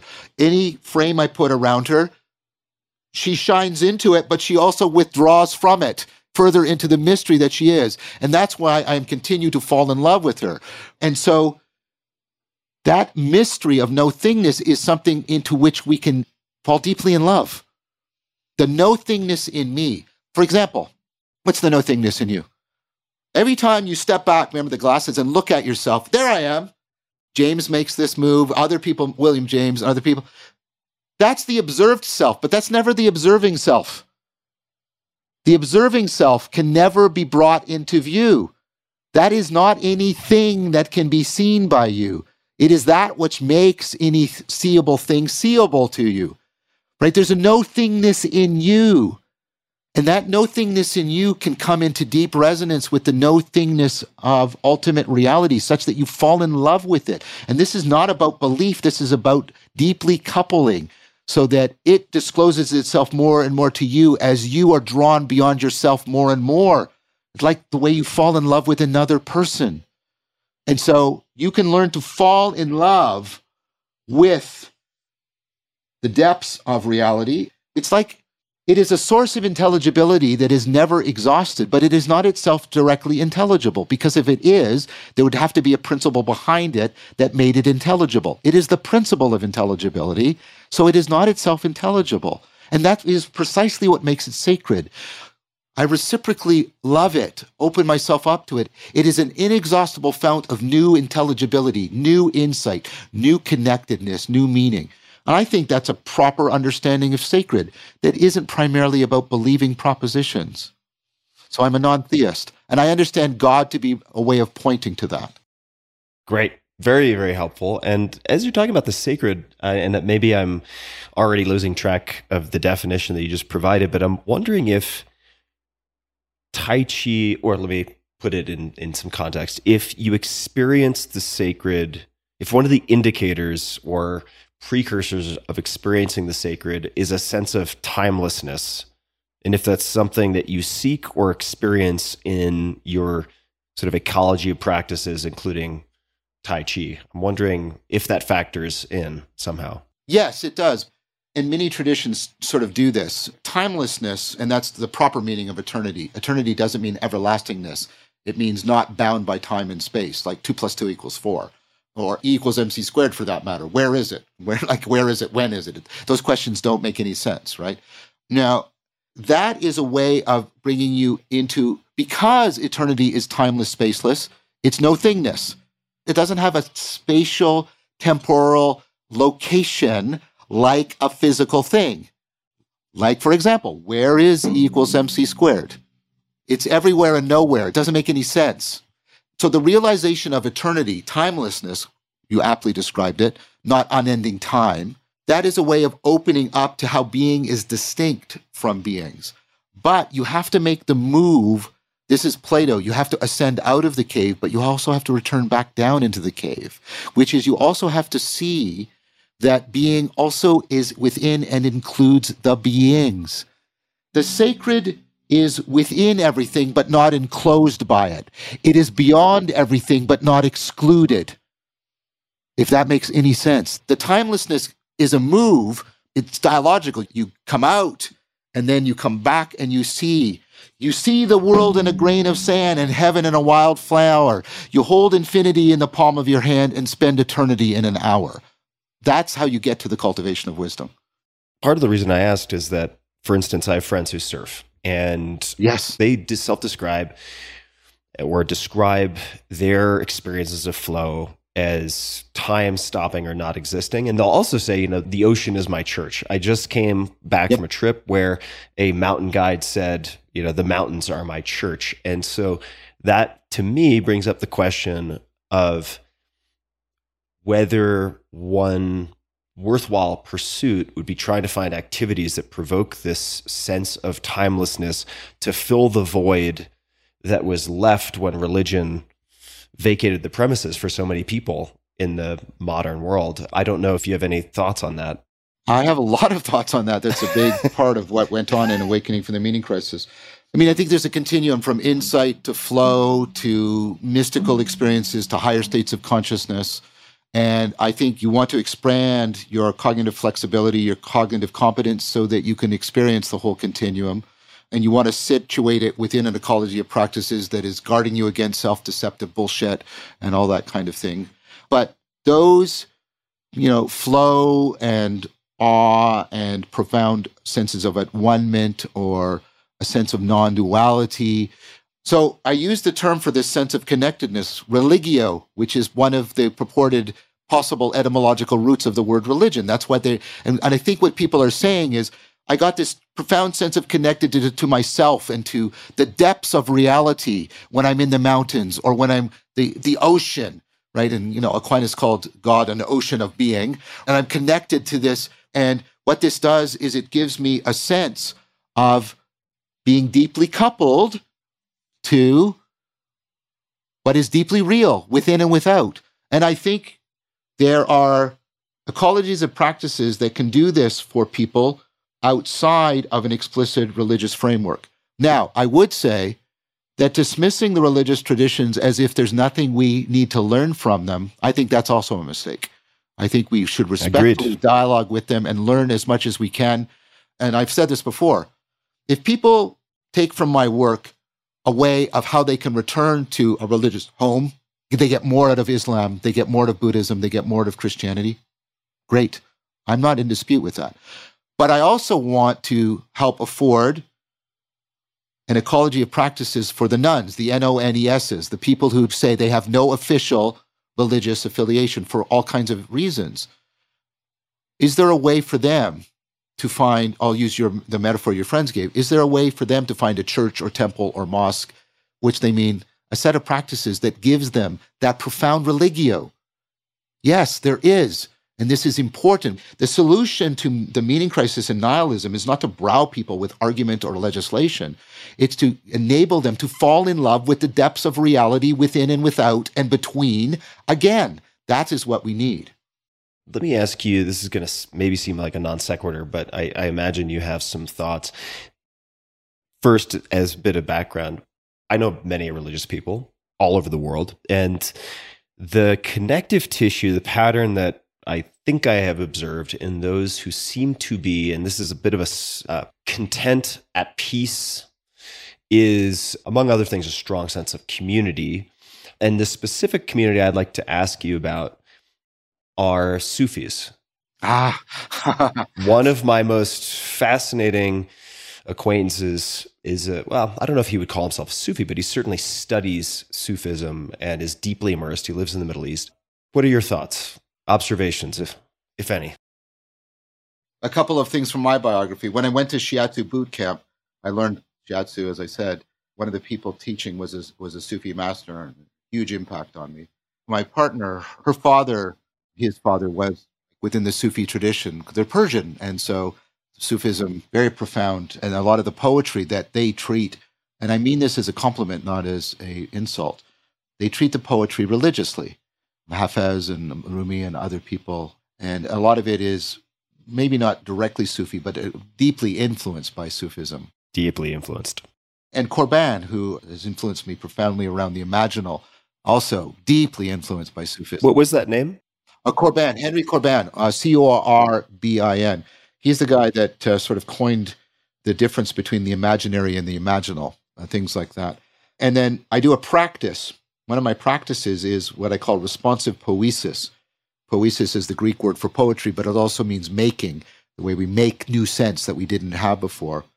And what I'll do is I'll read in a Lectio Divina fashion, this not reading for information, but reading for transformation. I'll read a Sufi poem, and then I'll try and write a poem in response. It's not trying to parody it or parrot it or repeat it. I'm responding to it. It's responsive poesis.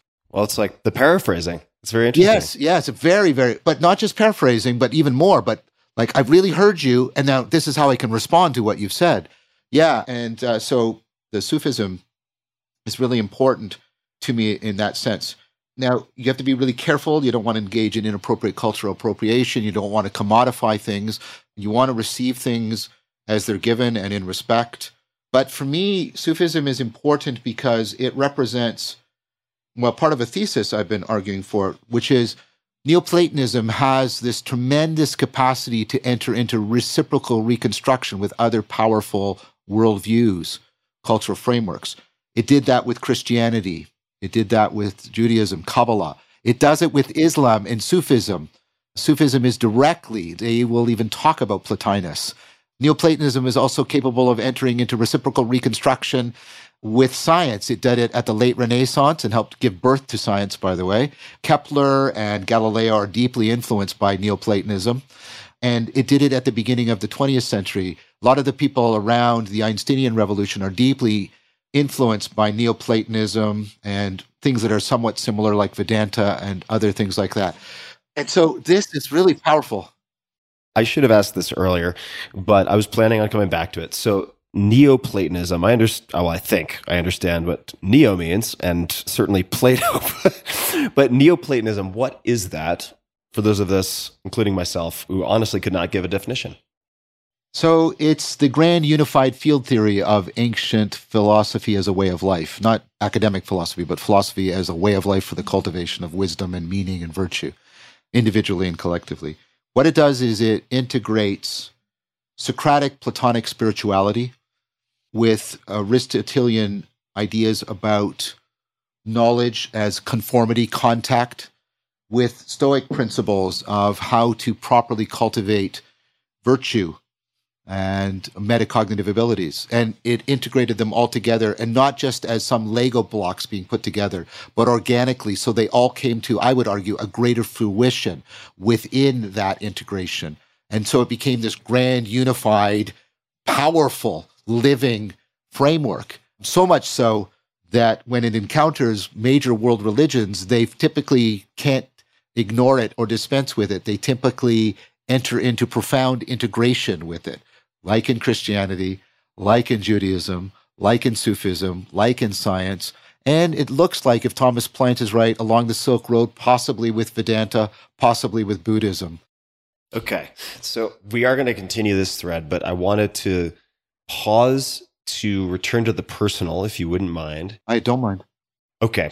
And you'll have to pardon maybe the way that this question is couched, but I just read Lonesome Dove, which is nine hundred fifty or nine hundred eighty pages, and now I'm watching the three-part television series with Robert Duvall and so on, which is very good, but I'm noticing things have to get omitted. Many, many, many, many, many things have to get omitted. And so they're trying to hit the most seminal moments from this Pulitzer Prize-winning novel about the American West. If one were to make a film about your search for meaning or your creation of meaning over your life, what would those seminal moments be? What would some of those milestones be?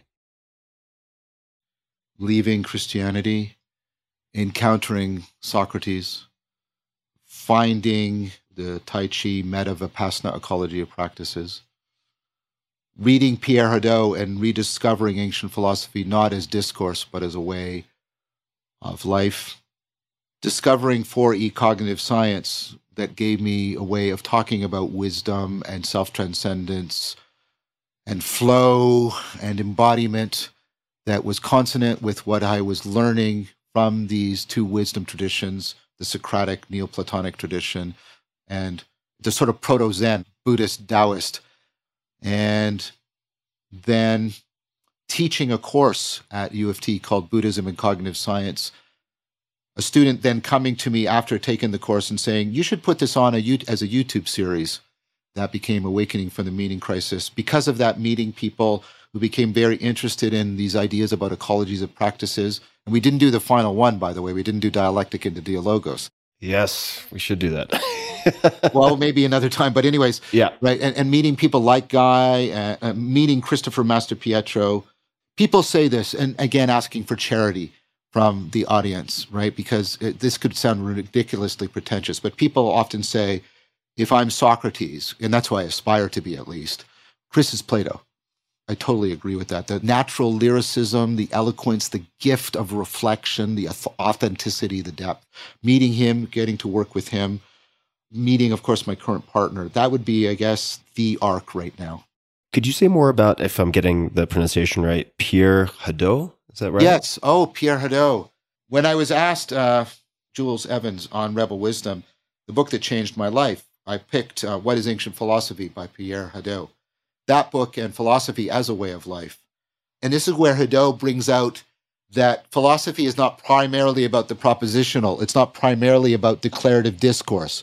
Philosophy is a way of life in which you're training skills, states of mind, perspectives, traits of characters, and that those are all the components of virtue, so that you're that that's what philosophy as a way of life is about. It's about what Hadot called spiritual exercises, by which people entered into this process of profound aspirational transformation for the cultivation of virtue and the deepening of the love of wisdom. And this just blew me away because it represented what I had actually saw in ancient philosophy, but what had not been provided to me by academic philosophy. And so that just opened up so much for me. All right. So books. You are a connoisseur of books. You're an avid reader. You also have an extensive reading list on your website. You have the Awakening from the Meaning Crisis book list. If you were only allowed to choose two books that you could personally reread from that. It doesn't have to be exactly two. It could be one, could be three. It doesn't really matter. But you were disallowed from ever rereading other books in the list. You only got to choose two or three. Which one, two, or three would you choose, potentially? Plato's Dialogues and Plotinus's Ennead. What are the reasons for those two? Those books are sacred to me. Remember, I talked about sacredness as a an inexhaustible fount of intelligibility. this reciprocal yes. opening with the world. I read Plato. It transforms me. I go out and see things in the world I hadn't seen. I live that way, and then that feeds back into me and transforms me. And then I read the text as a transformed person, and I see things I hadn't seen before. Yeah. That opens me up. I now go out into, and that just keeps happening. And it's been happening since I first read The Republic, since I first read the Symposium. I read Plotinus's Ennead on the nature of beauty or on the nature of one and contemplation, on dialect, any of these great Enneads. And what's astonishing about Plotinus, and it's Neoplatonism, so you need to be educated in Platonism, Stoicism, Aristotelianism. So I don't recommend people just pick up Plotinus. Read some good secondary sources on it first. But imagine you could read a text that was simultaneously a profound philosophical argument and a spiritual exercise that was transforming you the way meditation and contemplation do, and they were woven together with irreplaceable artistry. That's Plotinus. That should be the, the book blurb on the back of the cover. If you could only choose two poets to ah. nourish your soul, for lack of a better way to phrase it, Uh, it could be two to three again. We don't need to be exact about it. But who would make the short list for you? Rilke is first and foremost for me. I won't get it perfectly, but the poem that goes something like, ah, not to be cut off, even by the slightest partition from the law of the stars. What is it? What is it, if not intensified sky, hurled through with birds and filled with the winds of homecoming?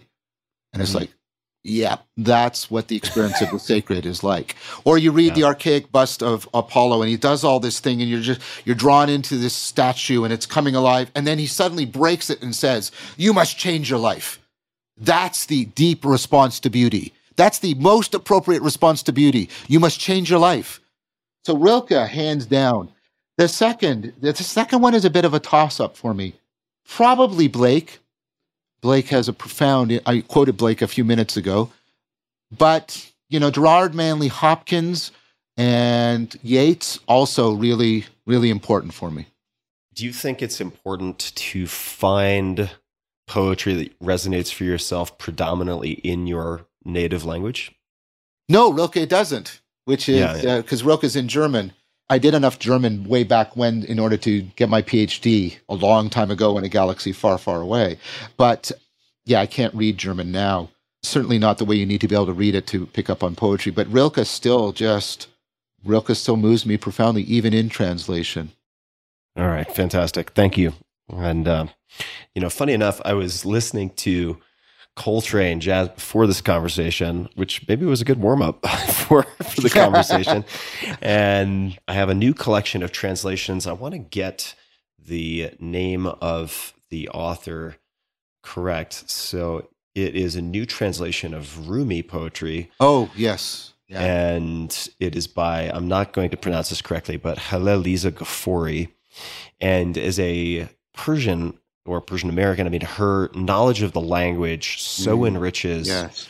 how she is able to convey passages that could be real stumbling blocks for anyone who is basing their translation off of another translation or who is a non-native yes. speaker. It's yeah. very hard to translate, period, yeah. but it's even harder to translate poetry. It's like, do you choose the cadence? Do you choose to try to match the alliteration or what the equivalent of alliteration would be? It's such a formidable task. I was very impressed by the book. I would be remiss if I didn't ask you if you're open to a few more questions. I'm fine with it. I'm enjoying this. Let's keep going. Wonderful. four E. I think this is important for us to discuss. What are the four E's? So I think we should have six E's, but uh, I'll tell you what the standard four E's are. And then the bonus too. I'm into it. So this is the idea that cognition is inherently embodied, first E, embedded, coupled to the environment, second E, enacted. Cognition is something that you are doing. It's not something you have. It's between you and the world, not within you. And then extended. Most of our cognition is not done inside of us. It's done through the world. This includes other people. So, for example, you and I are having a conversation right now. We're solving a problem, and this is depending on people building computers, setting up the internet, setting up Zoom or Riverside. Neither one of us invented the English language, et cetera.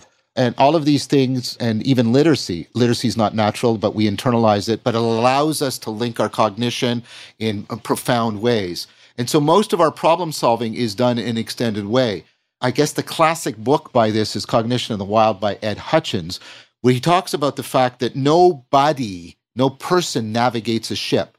There's a whole bunch of different people doing different roles and a whole bunch of equipment, and they form a dynamical system that is actually responsible for navigating the ship.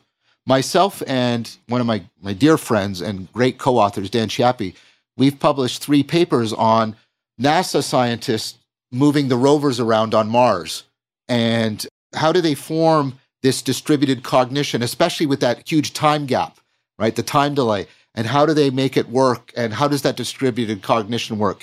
And because they get very powerful sense of an emergent kind of we agency that's above and beyond just adding the parts. So that's the extended. So embodied. Embodied means, like I said, you don't have a body. You are a body. And your mind and your body are not separate things. They're different aspects of what you are. People may say, what do you mean by that? What do I mean by that? Well, remember I said earlier, you have this problem you're facing, which is, what do I pay attention to? What do I focus my attention to? What do I ignore? And this is not cold calculation. It's also your affect. It means, what do you care about and what do you not care about? Reid Montague, the neuroscientist, put it really well. He said, the difference between us and computers is we care about information and they don't. Right? And that's our great strength and our great weakness. Now, the thing is, why do you care about information? You care about information because, and this is the work of Evan Thompson, a colleague of mine, well, he was at U of T, was still a friend, right, is you, you are a self-making thing. That's what a living thing is. You care about information because you are moment by moment taking care of yourself. Not that yourself is over here and you're taking care of it. You are a self-organizing, self-taking care of thing. And because of that, you have to care about this information rather than that information. And organisms with other bodies presumably have different salience landscapes. Wittgenstein famously well said, even if a lion could speak, we would not understand them. Because even if they were using English correctly, what they found relevant and salient would be bizarre to us because they have different bodies that are embedded in different environments. And that is not happenstance. That is constitutive of you being a cognitive agent. If you were not embodied, you do not have any reason for caring about this information rather than that information. And then you have faced the fact that the world is combinatorially explosive in the amount of information available to you. Yeah. You know, this is very ineptly what I was trying to convey very early in the conversation, predominantly, and I encourage people to find this. It's not going to be immediately coming to the tip of my tongue, but Steve Jurvetson, who's very technical investor, I think he did electrical engineering and mechanical engineering degree in three years at Stanford or something like that. I'm probably getting some of the specifics wrong, but he's been on the podcast before, and he had this very long Facebook post discussing why it would be difficult, if not impossible, to experience anything as a human if we were just brains in a jar. Yes, brain in a vat problem, yes. Yeah, brain in a vat problem. And I found it very compelling and sort of embarrassing that it wasn't self-evident to me right off the bat. But it's like, without these appendages and this, this uh, multifaceted organism to interface with an environment, what we experience as consciousness just doesn't seem, at least offhand to me, possible, which makes it very precious that we have this experience. Being embodied is, is really wonderful, actually. Yeah. So what are the two E's that lead to six? Emotional. The idea that our knowing and our emoting are separable things, I think, is one of the great mistakes that came out of the Enlightenment Romanticism conflict. Being rational, ratio, proper proportioning. It's about putting things into perspective, perspectival knowing, and caring about them in the right way, and knowing within that when and where and how to be logical, et cetera, et cetera. We've already talked about that. And a good place to point people about this is Damasio's Descartes' error, right? You have people who have a certain kind of brain damage, and they have, the frontal cortex is working such that you could give them a standard I Q test and they could do all the computations quite well in it. But you could drive them insane by saying, before you take the test, I want you to choose, should you write it in red ink or black ink or blue ink?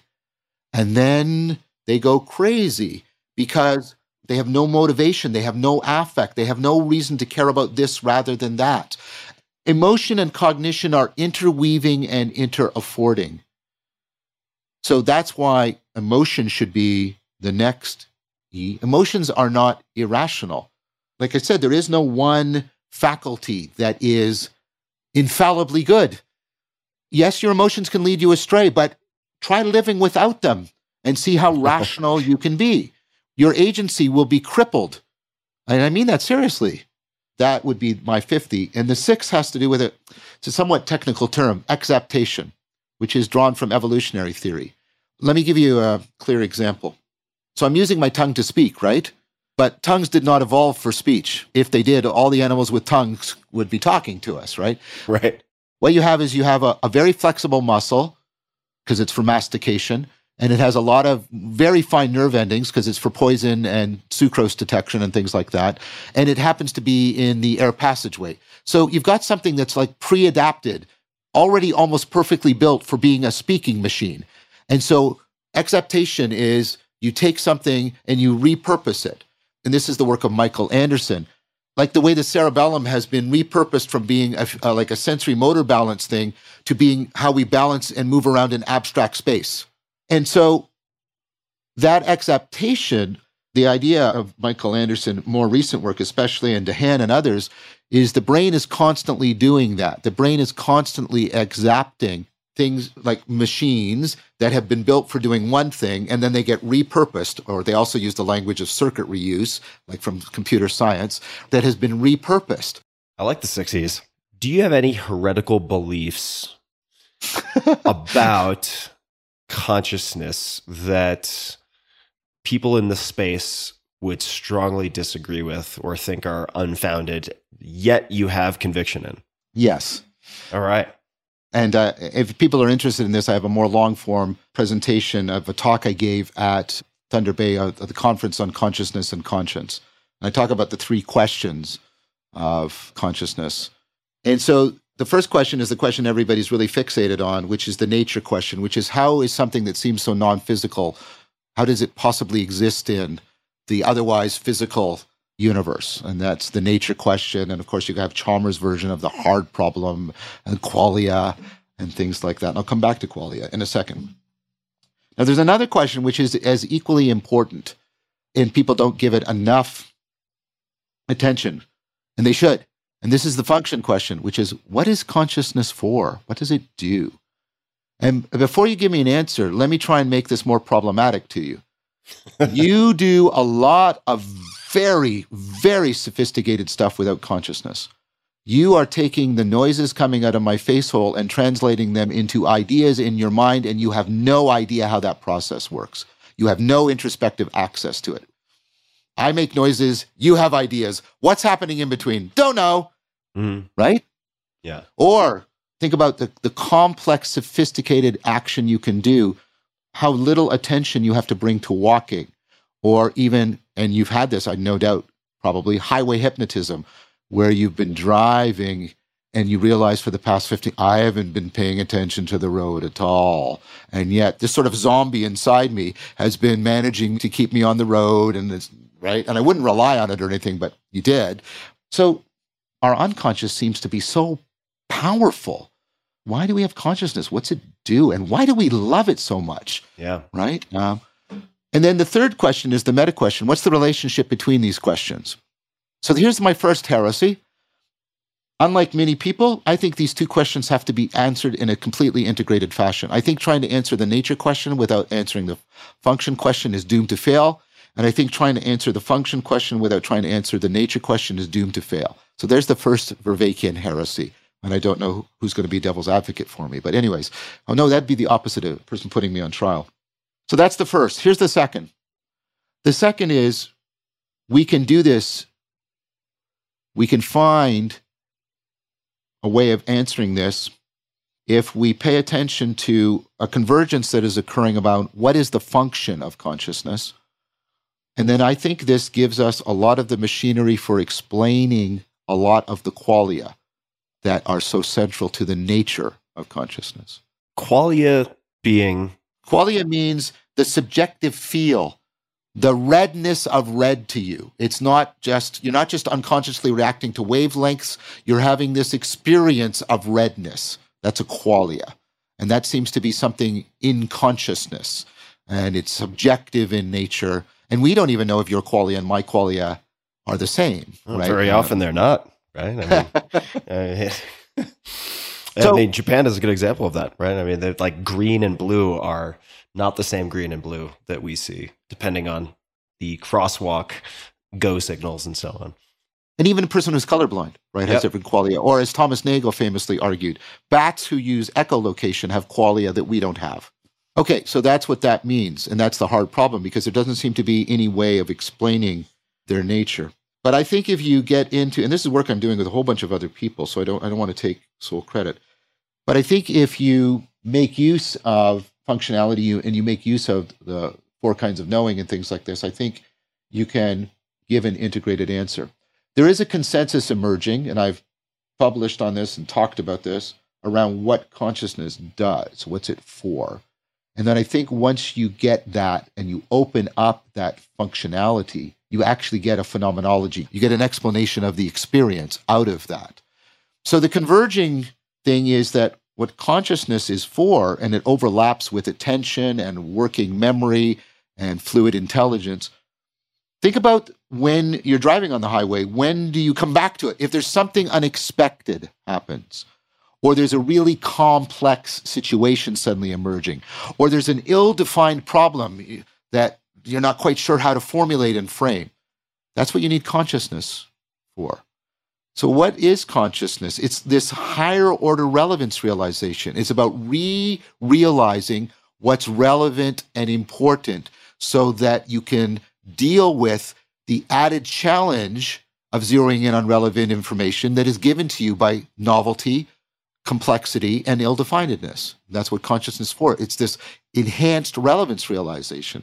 That's why it overlaps with working memory and things like that. Now, that does sound like a consciousness that would extend to animals other than humans. Totally. It helps to explain our intuition about this. Mm-hmm. Generally, when people are willing to extend the attribution of consciousness, they actually do it in a way, without realizing, that tracks how much fluid intelligence do they think that organism has. Because fluid intelligence, working memory, attention, all of these things are about relevance realization and enhancing it. And so you've got this consensus. Okay, well, let's say we get relevance realization and that consciousness is a higher order version. What about qualia? Well, first of all, let's divide qualia. This is the second Vervaeke heresy. Let's divide qualia into two kinds of qualia. There's the typical qualia that philosophers love to talk about, the adjectival qualia, like blueness and greenness and sweetness. But there are adverbial qualia.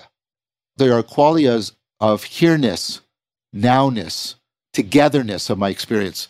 I'm here, I'm now. My experience is together. There's a unity and a here-now presencing of consciousness, the adverbial.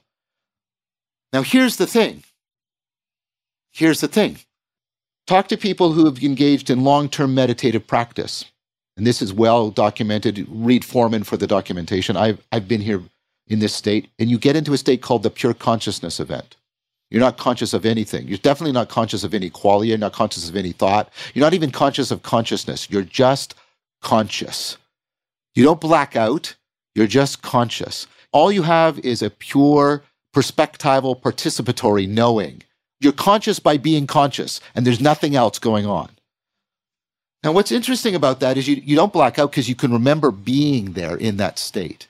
There's no adjectival qualia, but consciousness is still present.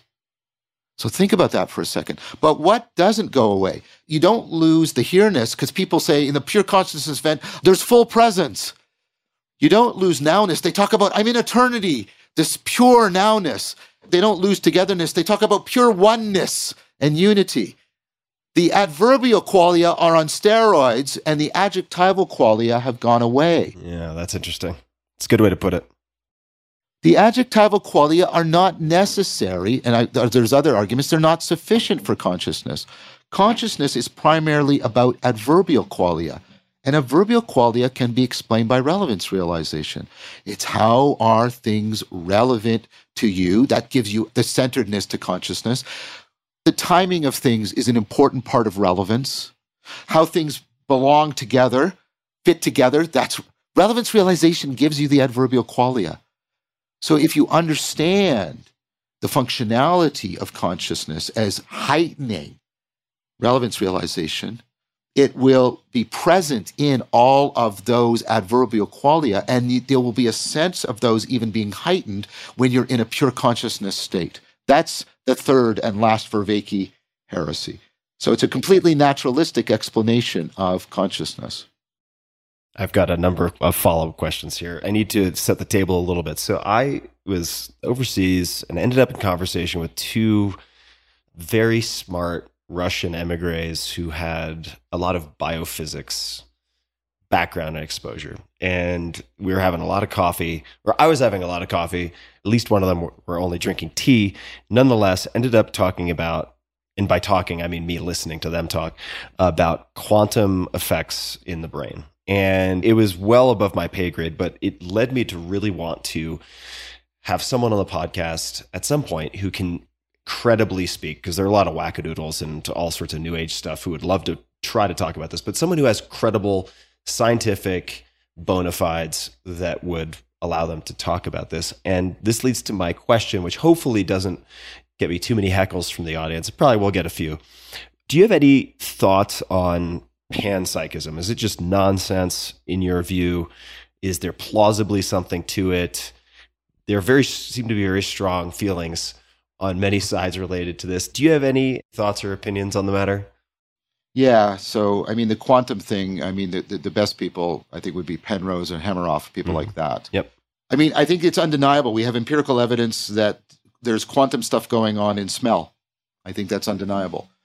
Is there quantum stuff going on in the kind of consciousness that is overlapping with attention and working memory and intelligence? No, because you show all kinds of limitations that are clear evidence that you are operating like a classical machine, like all the biases I talked about and all the ways you ignore all kinds of information, blah, blah, blah, blah. You have problems about temperature and you have problems. So I think those people give the best representation. I'm giving you why I'm not convinced by that. I think there's a the evidence against it is significantly greater than any evidence for it. And like you, I don't like the argument that goes, consciousness is weird, quantum is weird, therefore consciousness is quantum. Like that, that's just yeah, ridiculous. Right. right. Now, panpsychism is a different thing, and you don't have to be convinced about quantum stuff to be a, a panpsychist. Mm-hmm.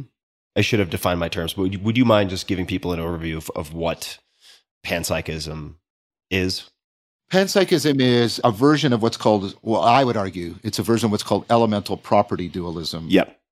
And so the idea here is we have fundamental building blocks of our ontology, space, time, force, matter, energy, and we may move those around, but that's not important right now. And we don't try and explain them. We use them to explain other things because they're fundamental. And like I say, physics, some people are arguing we may reject time and space as fundamental and move to something deeper. I don't know. But that's not relevant to the core of the argument. The core of argument is that consciousness is like that.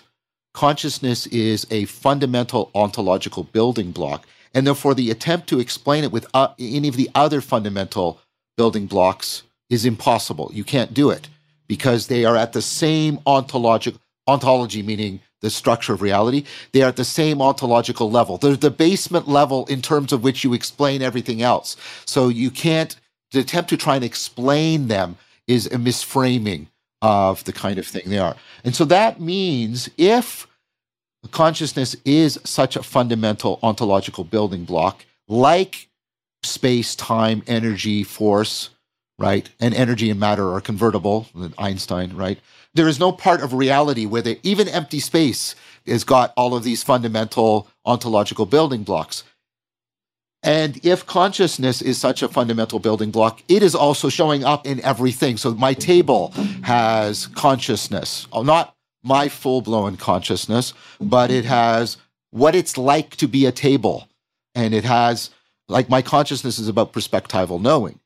And so it, it has what it's like to be a table. It has an inner subjective experiential aspect. Now, not full-blown like mine. Nobody's ridiculous in claiming there's some sort of consciousness like mine somehow trapped in this table, unable to speak or something like that. So we have no evidence for that.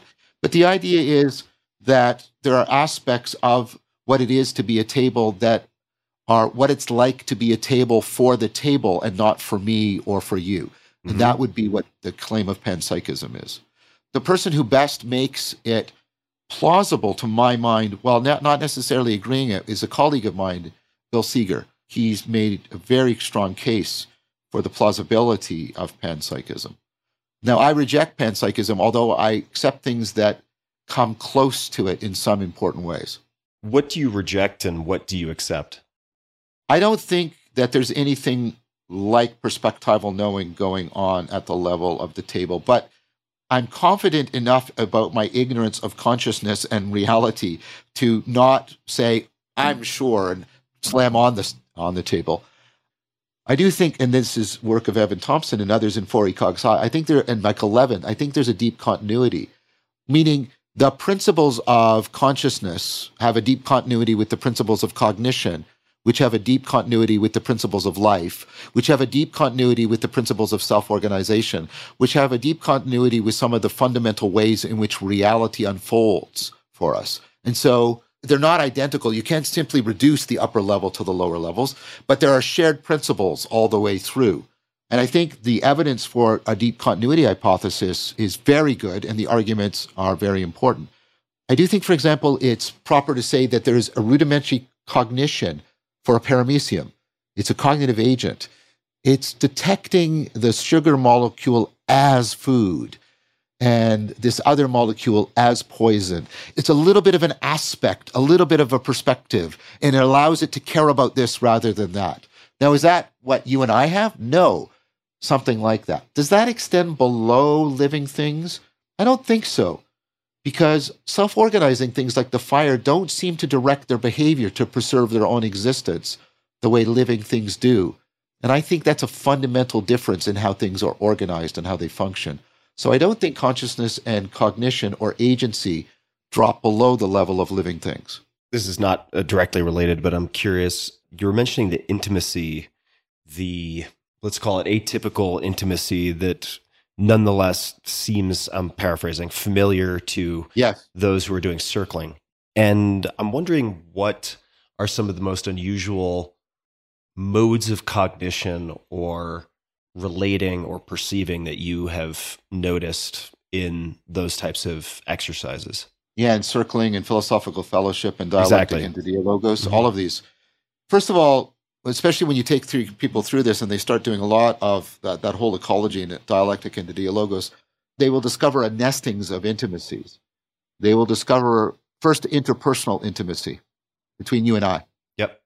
And then they'll discover intimacy between all of us and what is called the we space, this emergent sort of dynamical system that is sort of linking us and coupling us all together. Yep. People start to get a sense of intimacy to the we space, or Chris and I call it the logos, or a German word, the Geist. And then there's a third intimacy that people sometimes get to, which is they start to get an intimacy through the interpersonal and through the intimacy with the we space to sort of like the ground, the origin, the fount of intelligibility. They get a sense of intimacy that we talked about earlier as a sense of the sacred. And what's really interesting about this is people from all kinds of backgrounds, resolutely secular, will start to use spiritual and religious language to talk about these kinds of intimacies. It's a curious, I think, indicator, right? It's like when yeah, yeah. when secular language fails, where do you go? Uh-oh. Yeah. What are you, you going to do? Yes. You, as I understand it, had an office, I believe, directly across the hall or close to Doctor Jordan Peterson. And my question yeah. is, with respect to the finding or creation of meaning, or meaning, broadly speaking, where would you say you most strongly, the two of you most strongly agree, and where do you most strongly disagree? Jordan and I, way before Jordan became a god, um, Jordan and I, we used to regularly show up at conferences. We shared students a lot. We, we we had some public debates, I mean, in the proper good sense. And so Jordan shares with me this idea of relevance realization as a core problem to be explained and understood, and that the relevance realization gives us that sense of religio, that sense of connectedness, because we're it's how we're coupled non-propositionally to the world. Uh, you, we've already talked about this. Jordan and I share that a lot. Uh, and he's very, very interested and often supportive of the work I do on relevance realization, intelligence, consciousness, meaning, and the cultivation of wisdom. And so that's where we have some very significant agreements.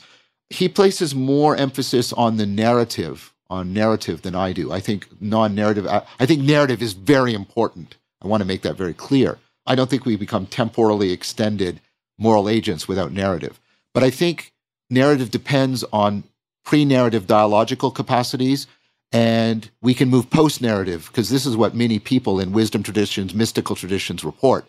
They move post-narrative. And you see techniques for getting people to go post-narrative. Like, think about the Zen koan. It's designed to get you into a narrative and then break narrative apart. Or Jesus of Nazareth's parables. They sound like stories, and there's a narrative, and you read the prodigal son, and then who am I supposed to identify with? Who's right? Is it the father? Is it the prodigal son? Is it the el-? And you realize if you settle on any one of those, you haven't got it, and it blows the narrative apart. And Jesus, you know, was very sorry. This sounds pretentious. I mean it respectfully. Jesus is a master of saying these things that sort of blow people apart, blow the narrative apart. And we have done this publicly. He and I had a discussion with Jonathan Pajot, and And I was challenging Jonathan and Jordan about the emphasis on the narrative. And that, of course, comes from Jordan from his, his Jungian background, and from Jonathan from his Eastern Orthodox. Although Jonathan, to give him due credit, came around later and he released a uh, video where he said, John's right, the nomological is not reducible to the narrative.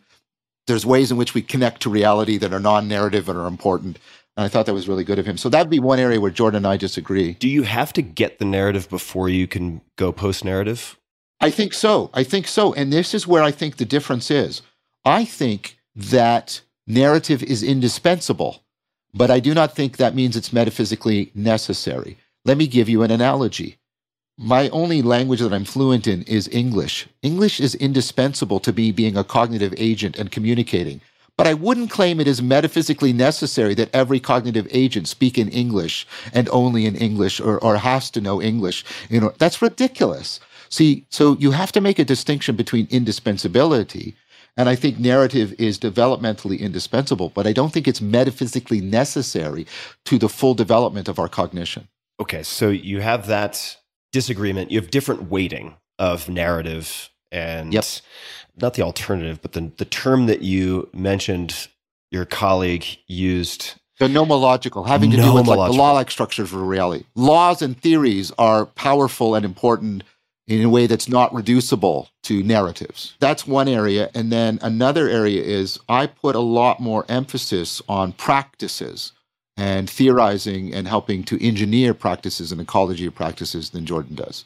That's another major difference. Why do you think that is? What would his response to that be, would you imagine?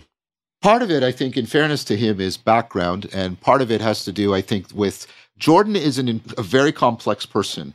I respect Jordan. I consider him a colleague, and I consider him a friend.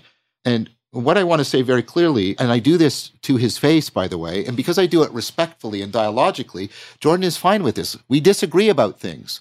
For example, I think postmodernism and Derrida and Foucault, there's a lot to be learned there. I have criticisms of them, but there are important arguments that need to be engaged with. I have argued this with Jordan to his face. He disagrees. He thinks that postmodernism is largely crypto-Marxism, et cetera, et cetera, and he rejects it sort of to core.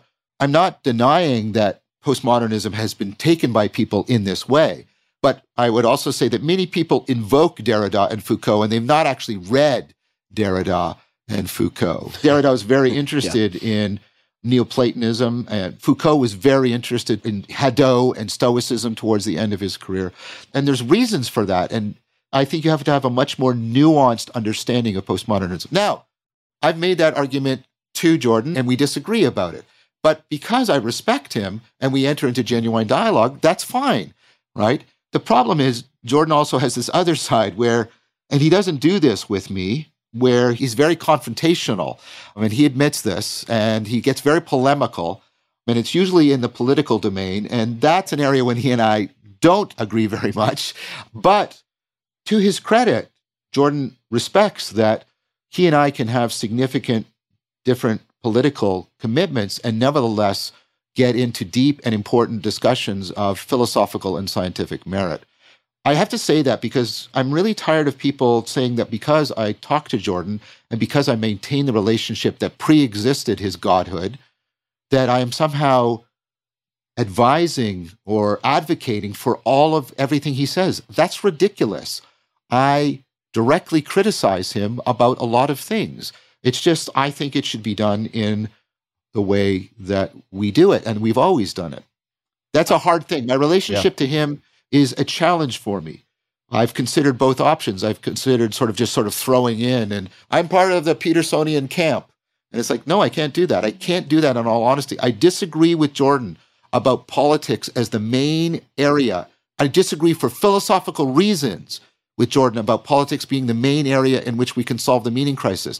Politics is at the propositional level and is at the adversarial level. We need the non-propositional. That's the main place where the meaning crisis is going to be addressed, I would argue. I disagree with him about that. I've disagreed with him about particular philosophical stances, like his stance on postmodernism, et cetera. And so completely identifying him would be inauthentic. Completely rejecting him would be inauthentic. We share a lot of concerns. We, I admire many of his ideas. I think he's made, he's done good work, published work. He continues to make good arguments. He's an insightful person, and I have an ongoing history with him, and he talks to people that I talk to. I'm damned if I do, damned if I don't. So I, I sort of just say, well, okay, what I'm going to do is I'm just going to show up and interact with him as philosophically and scientifically honestly as I can. Yeah, I had Jordan on, on this podcast, and it was incredible to see how strongly binary not just the responses were. He's a polarizing were, guy. Yeah, but also the expectations of me were all in. Are you all in or are you all out? And there was part of me that wanted to say, this is the kind of identity politics morass that we have as such an issue. To have any kind of reconciliation and civil debate, it can't be, well, I'm making a strong statement, but like it shouldn't be, shouldn't have to be that black or white. I think there are many I areas. I want to strengthen your argument for you. Yeah. I want to strengthen your argument. Please, I need someone to do this okay. with me more regularly. This has to do with adaptivity. This has to do with intelligence. Let's just give you an example of relevance realization right now, right here, right now. You have two attentional systems, probably more, but at least these two. You have the task focus that is trying to keep you focused on what, what is John saying with his multisyllabic complex sentences. And then there's a part of you, the default mode network, that's mind wandering. And I'm not accusing you of anything. It's drifting away. Mm-hmm. It's thinking about other things. They're locked together like evolution. The mind wandering introduces variation. The task network kills most of it off, but some of it survives and helps reproduce the conversation and keep it going. Opponent processing, your autonomic nervous system about arousal. Sympathetic is biased to arousing you. Parasympathetic is biased to getting you to calm down. And they're locked together in opponent processing. You find this all through adaptive systems, opponent processing. Democracy. I argued this when I gave a talk in the International Symposium on Democracy in Prague in, in September, right? Democracy should be opponent processing. The best way for me to correct my perspectival bias is to have you be in opponent processing with me. You take a different bias, but we agree that we are each other's best means of self-correction. That's how democracy should work. And we have degenerated it into adversarial. The other side is evil and must be destroyed because we are perfectly right and correct with a sinful, and I use that word advisedly, a sinful self-righteousness on both sides, a pox on both of your houses, I would say to that, because you're undermining the very opponent processing that is necessary for democracy to be a good means for us to use extended cognition to solve our complex problems. So that's how I'm strengthening your argument. That's what I meant to say. So thank you. It goes to something I said earlier. Stop trying to demonize or deify any one of your faculties. Stop trying to demonize or deify Jordan. Confront his arguments, argument by argument. Some of them are good. Some of them are bad. Even his, some of his bad arguments need to be taken seriously because they're well-made and they contain insight. Some of the things you reject, but reject it because of the content of the argument, not because of the side you're on.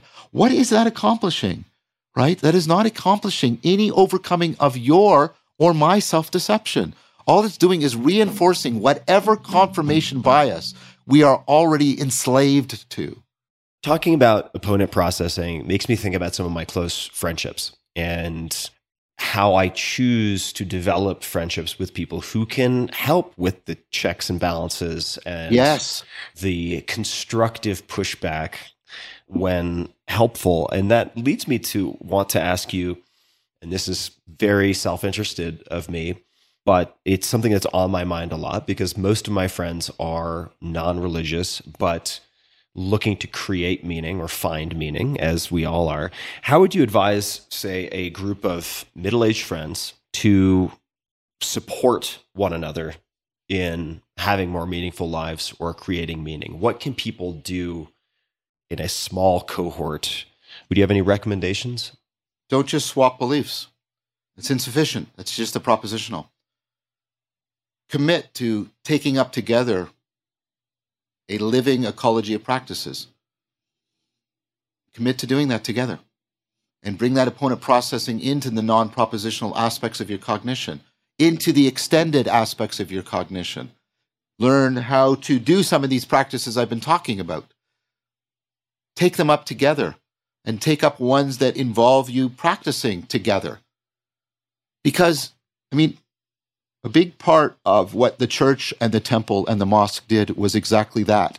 They provided a home, a tradition, in which ecologies of practices were properly homed and supported so that people could come together and not just communicate, but commune together by sharing participation. I'm emphasizing all these words because of all the ways we've talked about them, right? In shared ecologies of practices that they mutually conform to and transform themselves to, and thereby mutually set up a space where they can afford each other's transformations, where you can cultivate together enhanced religio, enhanced sense of sacredness, enhanced sense of the depths within you, calling to the depths of others and calling to the depths of reality.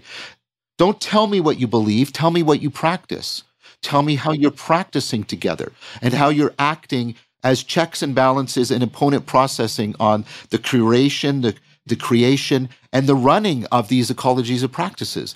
And commit to it uh, the way you commit to a friendship, right? Your, your friend is a complex dynamical system, and ecology of practice is a complex dynamical system. It takes time and effort and commitment and a willingness to transform and fail and learn from mistakes in order to make this work. Get into an ecology of practice. Try to get make sure that that ecology of practice is in ongoing dialogue and discussion with the best cognitive science out there right now, so you don't go off in weird rabbit holes that can happen when people do this, so that you stay tied to the best science we have about how cognition and consciousness and intelligence and distributed cognition and flow, et cetera work. That is the single most important thing. Now, I've offered lots. I have a full meditation course and contemplation course, cultivation of wisdom course. I have the whole After Socrates. There's lots out there. And you don't have to just pay attention to me. You can pay attention to the ecologies of practices like Rafe Kelly. I went to Return to the Source last summer, blew me apart. Right, just an amazing ecology of practices. I've been doing a lot of participant observation and experiment in other people's ecologies of practices. You have to become a connoisseur and a creator of ecologies of practices. There's no other way to enhance the capacity for participating in meaning. That would be the most central advice I would give somebody. I was meaning, and I will now ask about After Socrates. So you have this very popular YouTube series, Awakening from the Meaning Crisis. Why create After Socrates? I listened to the criticism of other people. Awakening from the Meaning Crisis has a couple of main criticisms that people made. One was, a lot of people asked at the end, yeah, but what do I do now? What do I do now? You've convinced me about the meaning crisis and this problem and blah, blah, and how cognitive, but what do I do now? And then secondly, you did this totally individualistically, but how does this work with other people? So After Socrates is not extensive, it's intensive. It's trying to trace the entire tradition from Socrates, right? Spending a lot of time there about all of these kinds of reverse engineer. I'm not claiming this is exactly what Socrates did. Who could claim that? I'm trying to reverse engineer as best I can this dialectic into dialogos, these kinds of practices we've been talking about, so that people can undertake a pedagogical program.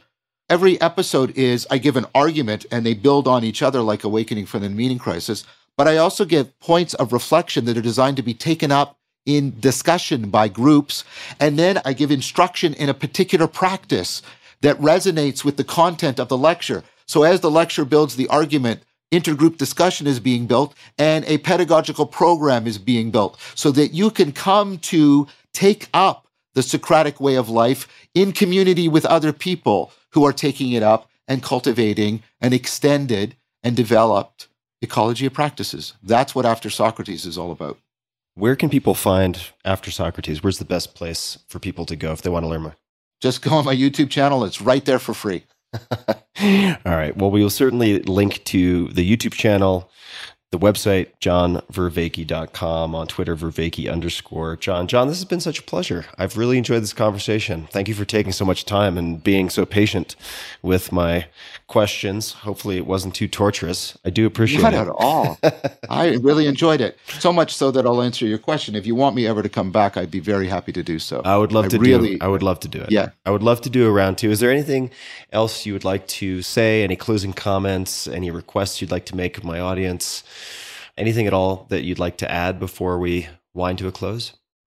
I don't think so. I would ask people to consider the two series, Awakening from the Meaning Crisis, After Socrates. Take a look at some of the conversations I'm having with other people. Try to give me the benefit of the doubt when I'm talking to people you might not like. Good advice. And so I guess that's all I would have to say right now. And again, I was a little intimidated, and I'm not usually uh, thinking about talking to you. You have quite a powerful, and like I said before we turned uh, recording on, uh, reputation, and yet you were so welcoming and accommodating, and you and I, I think, got into the flow state, a mutual flow state quite a few times. I think it was really wonderful, so thank you very much. Oh, thank you, John. Thank you for being such a great jazz player on the stage. And I, I really, really enjoyed it. I took tons of notes. So I have quite a lot of, of reading and investigating and practicing ahead of me. Yeah. And to everybody listening, as per usual, we all have links to everything. I may need to do some work on my spelling of various names, but we'll figure it out in the show notes right. at tim.blog slash podcast. And until next time, please be just a bit kinder than is necessary. That includes to yourself, but certainly to other people. And remember, it's not just what you believe, it is what you practice. So get to practicing, folks. And as always, thanks for tuning in.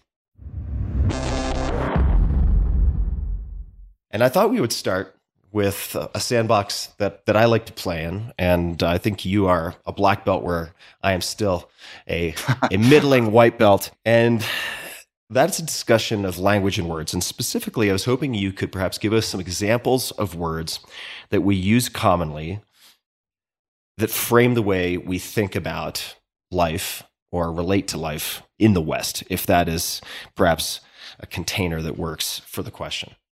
Yeah, I think it, it's a good container. I, I think there are words that are signposts, benchmarks for a kind of cultural cognitive grammar, uh, giving us some sort of our basic conceptual vocabulary.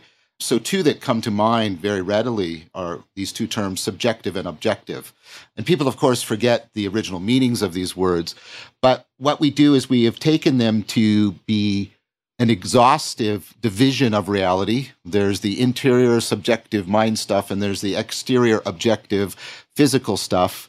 And we take it that that's just the way it is, and that's how we've always thought, and that's how, how everybody has always thought about reality, and that's not true. The Greeks didn't have that division, and of course, many Eastern philosophies don't have that division. And there's been critiques of that framework, which we got from Descartes, the Cartesian framework, for about the last two hundred years, even in the history of Western philosophy. So the fact that we have these terms, we bandy them about, we think that that's all there is, it's complete and exhaustive, and they're divided, and they're really radically incommensurable with each other. It just shows how well, how well this has insinuated itself into the very way we see ourselves, see the world, experience ourselves, and it's very powerful and very interesting. And part of my work is to try to undermine that dichotomy and try and get us to think more profoundly about that there must be something deeper than the subjective and objective that fundamentally makes it possible for them to be related together. Because if not, we are really doomed in a kind of radical skepticism and solipsism. Solipsism is the idea that you, the only thing that's really real is your own mind, kind of thing. So uh, that would be one clear uh, example. Another one along those lines that we haven't paid attention to how much it's changed is the word matter.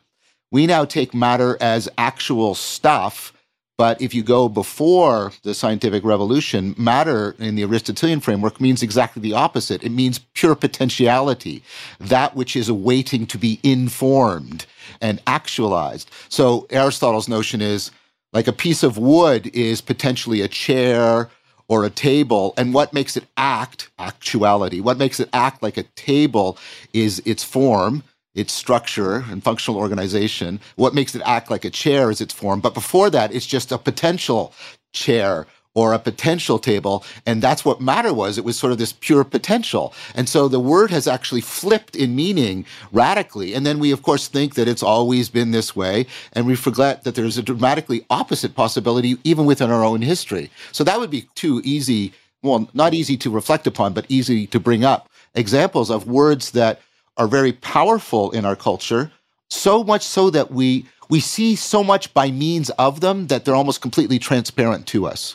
Mm-hmm. How has your relating to, and I apologize if the wording on this is clumsy, but your relating to your experienced reality changed as you've studied cognitive science and philosophy ah. and these different labels and frameworks that despite our perhaps underlying subconscious belief that it, it has always been this way in, in the case of, say, subjective, objective, how has your own relating to life's experience changed? I coined a term, the transjective, to mean that which binds the two together, that which binds the inner life of the organism to the outer world of the environment kind of thing. And there I was influenced by a teacher of mine, John Kennedy, who was a protege of J J. Gibson. Let me give you an example. I've become aware of things. So Gibson had a notion of, a, of an affordance. So this water bottle is graspable. Now, the graspability isn't in my hand. I can't grasp anything. I can't grasp Africa or something like that, right? and, and and the graspability isn't in the bottle because like an ant can't grasp it and et cetera, right? It's actual, a real relation of fittedness between my hand and this. And the floor is walkable by me. This way of experiencing this connectedness as a more profound way of experiencing my mental life has now become increasingly prominent and salient for me. It goes towards the main work I do on scientific work about relevance realization and things like that. But it also overlaps. You know, I do Taoist practices, I do Tai Chi Chuan and Qigong and things, and, and that sense of connectedness that is talked about, that shift helps me get into that sense of connectedness in a more profound and transformative way. So it's made it, nobody's ever asked me that question. That's a really good question.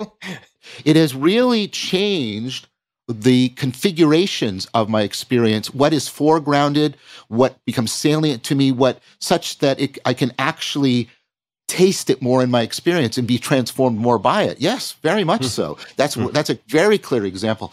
Sorry, I, I'll stop in a sec. But this is long form. You can go as long as you like. well, well, that translates in how do I say this without sounding like a Hallmark card?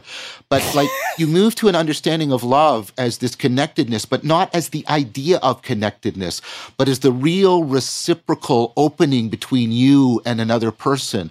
They disclose to you in a way that allows you to disclose to them, and you're mutually affording that. And that goes from being something that you just think to something that you find yourself deeply being shaped by as you participate in it. Mm. I'm glad I asked, and I, I hope to ask, well, I am going to ask many more. We've got plenty of time. This is fun. So I wanted to come back to something you mentioned, and that is, I'm going to paraphrase here because uh, I can't recall the exact wording that you used, but effectively some interwoven fabric that is more fundamental than the subjective-objective sure. dichotomy that we use. And I'm curious if that is an older way of knowing, if that is a, so it's a revisiting of an older way of knowing or relating to reality, or if that is a newer way of thinking about something that could connect and underlie those types of concepts.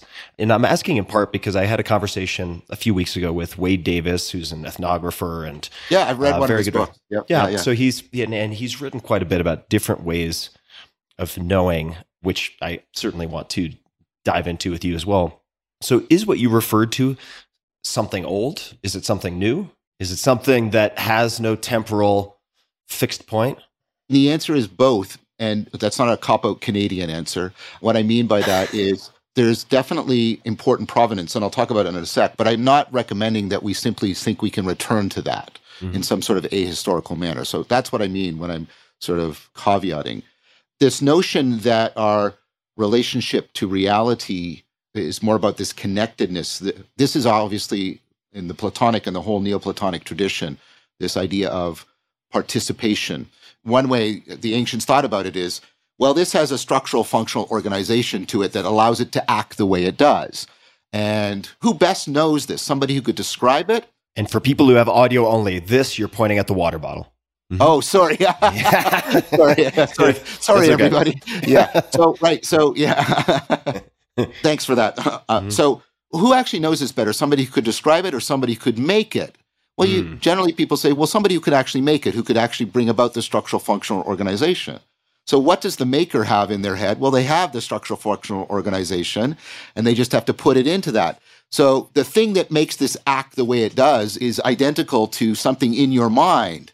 And you're both sharing in that. So this is called a contact epistemology. You're mutually participating. And so the relatedness and the connectedness is more primordial. And, that, and that's sort of an idea running through the whole Neoplatonic tradition, which I would argue following Arthur versus Lewis is really the spiritual grammar of the West is the Neoplatonic tradition. So in that sense, it's old. In another sense, it's very new because what's coming out of four E cognitive science is exactly this kind of thing. And this has to do with ways of knowing. I talk about, because of the work I do in four E Cog Sci, four kinds of knowing. Maybe we can get into that. But the point is that three of those four kinds of knowing are about this kind of connectedness and mutual participation. And I find this very interesting. The sort of cutting-edge Cog Sci is arguing that this is, even to use the metaphor, your mind is not in your head. It's between your embodied brain and the world. That's where the mind is, and that's how you should think of the mind.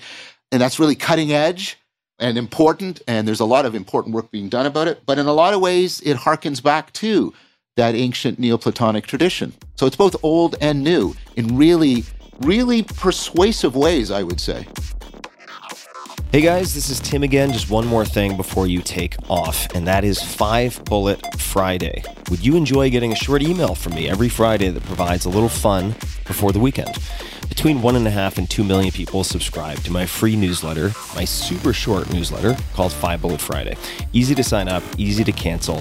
It is basically a half page that I send out every Friday to share the coolest things I've found or discovered or have started exploring over that week. It's kind of like my diary of cool things. It often includes articles I'm reading, books I'm reading, albums perhaps, gadgets, gizmos, all sorts of tech tricks and so on that get sent to me by my friends, including a lot of podcast guests. And these strange esoteric things end up in my field, and then I test them, and then I share them with you. So if that sounds fun, Again, it's very short, a little tiny bite of goodness before you head off for the weekend, something to think about.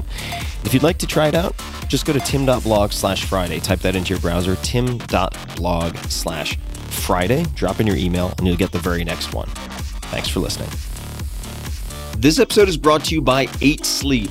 Temperature is one of the main causes of poor sleep, and heat is my personal nemesis. I've suffered for decades, tossing and turning, throwing blankets off, pulling the back on, putting one leg on top, and repeating all of that ad nauseum. But now I am falling asleep in record time. Why? Because I'm using a device that was recommended to me by friends called the Pod Cover by Eight Sleep. The pod cover fits on any mattress and allows you to adjust the temperature of your sleeping environment, providing the optimal temperature that gets you the best night's sleep. With the pod cover's dual zone temperature control, you and your partner can set your sides of the bed to as cool as fifty-five degrees or as hot as one hundred ten degrees. I think generally in my experience, my partners prefer the high side, and I like to sleep very, very cool. So stop fighting. This helps. Based on your biometrics, environment, and sleep stages, the pod cover makes temperature adjustments throughout the night that limit wake-ups and increase your percentage of deep sleep. In addition to its best-in-class temperature regulation, the pod cover sensors also track your health and sleep metrics without the need to use a wearable.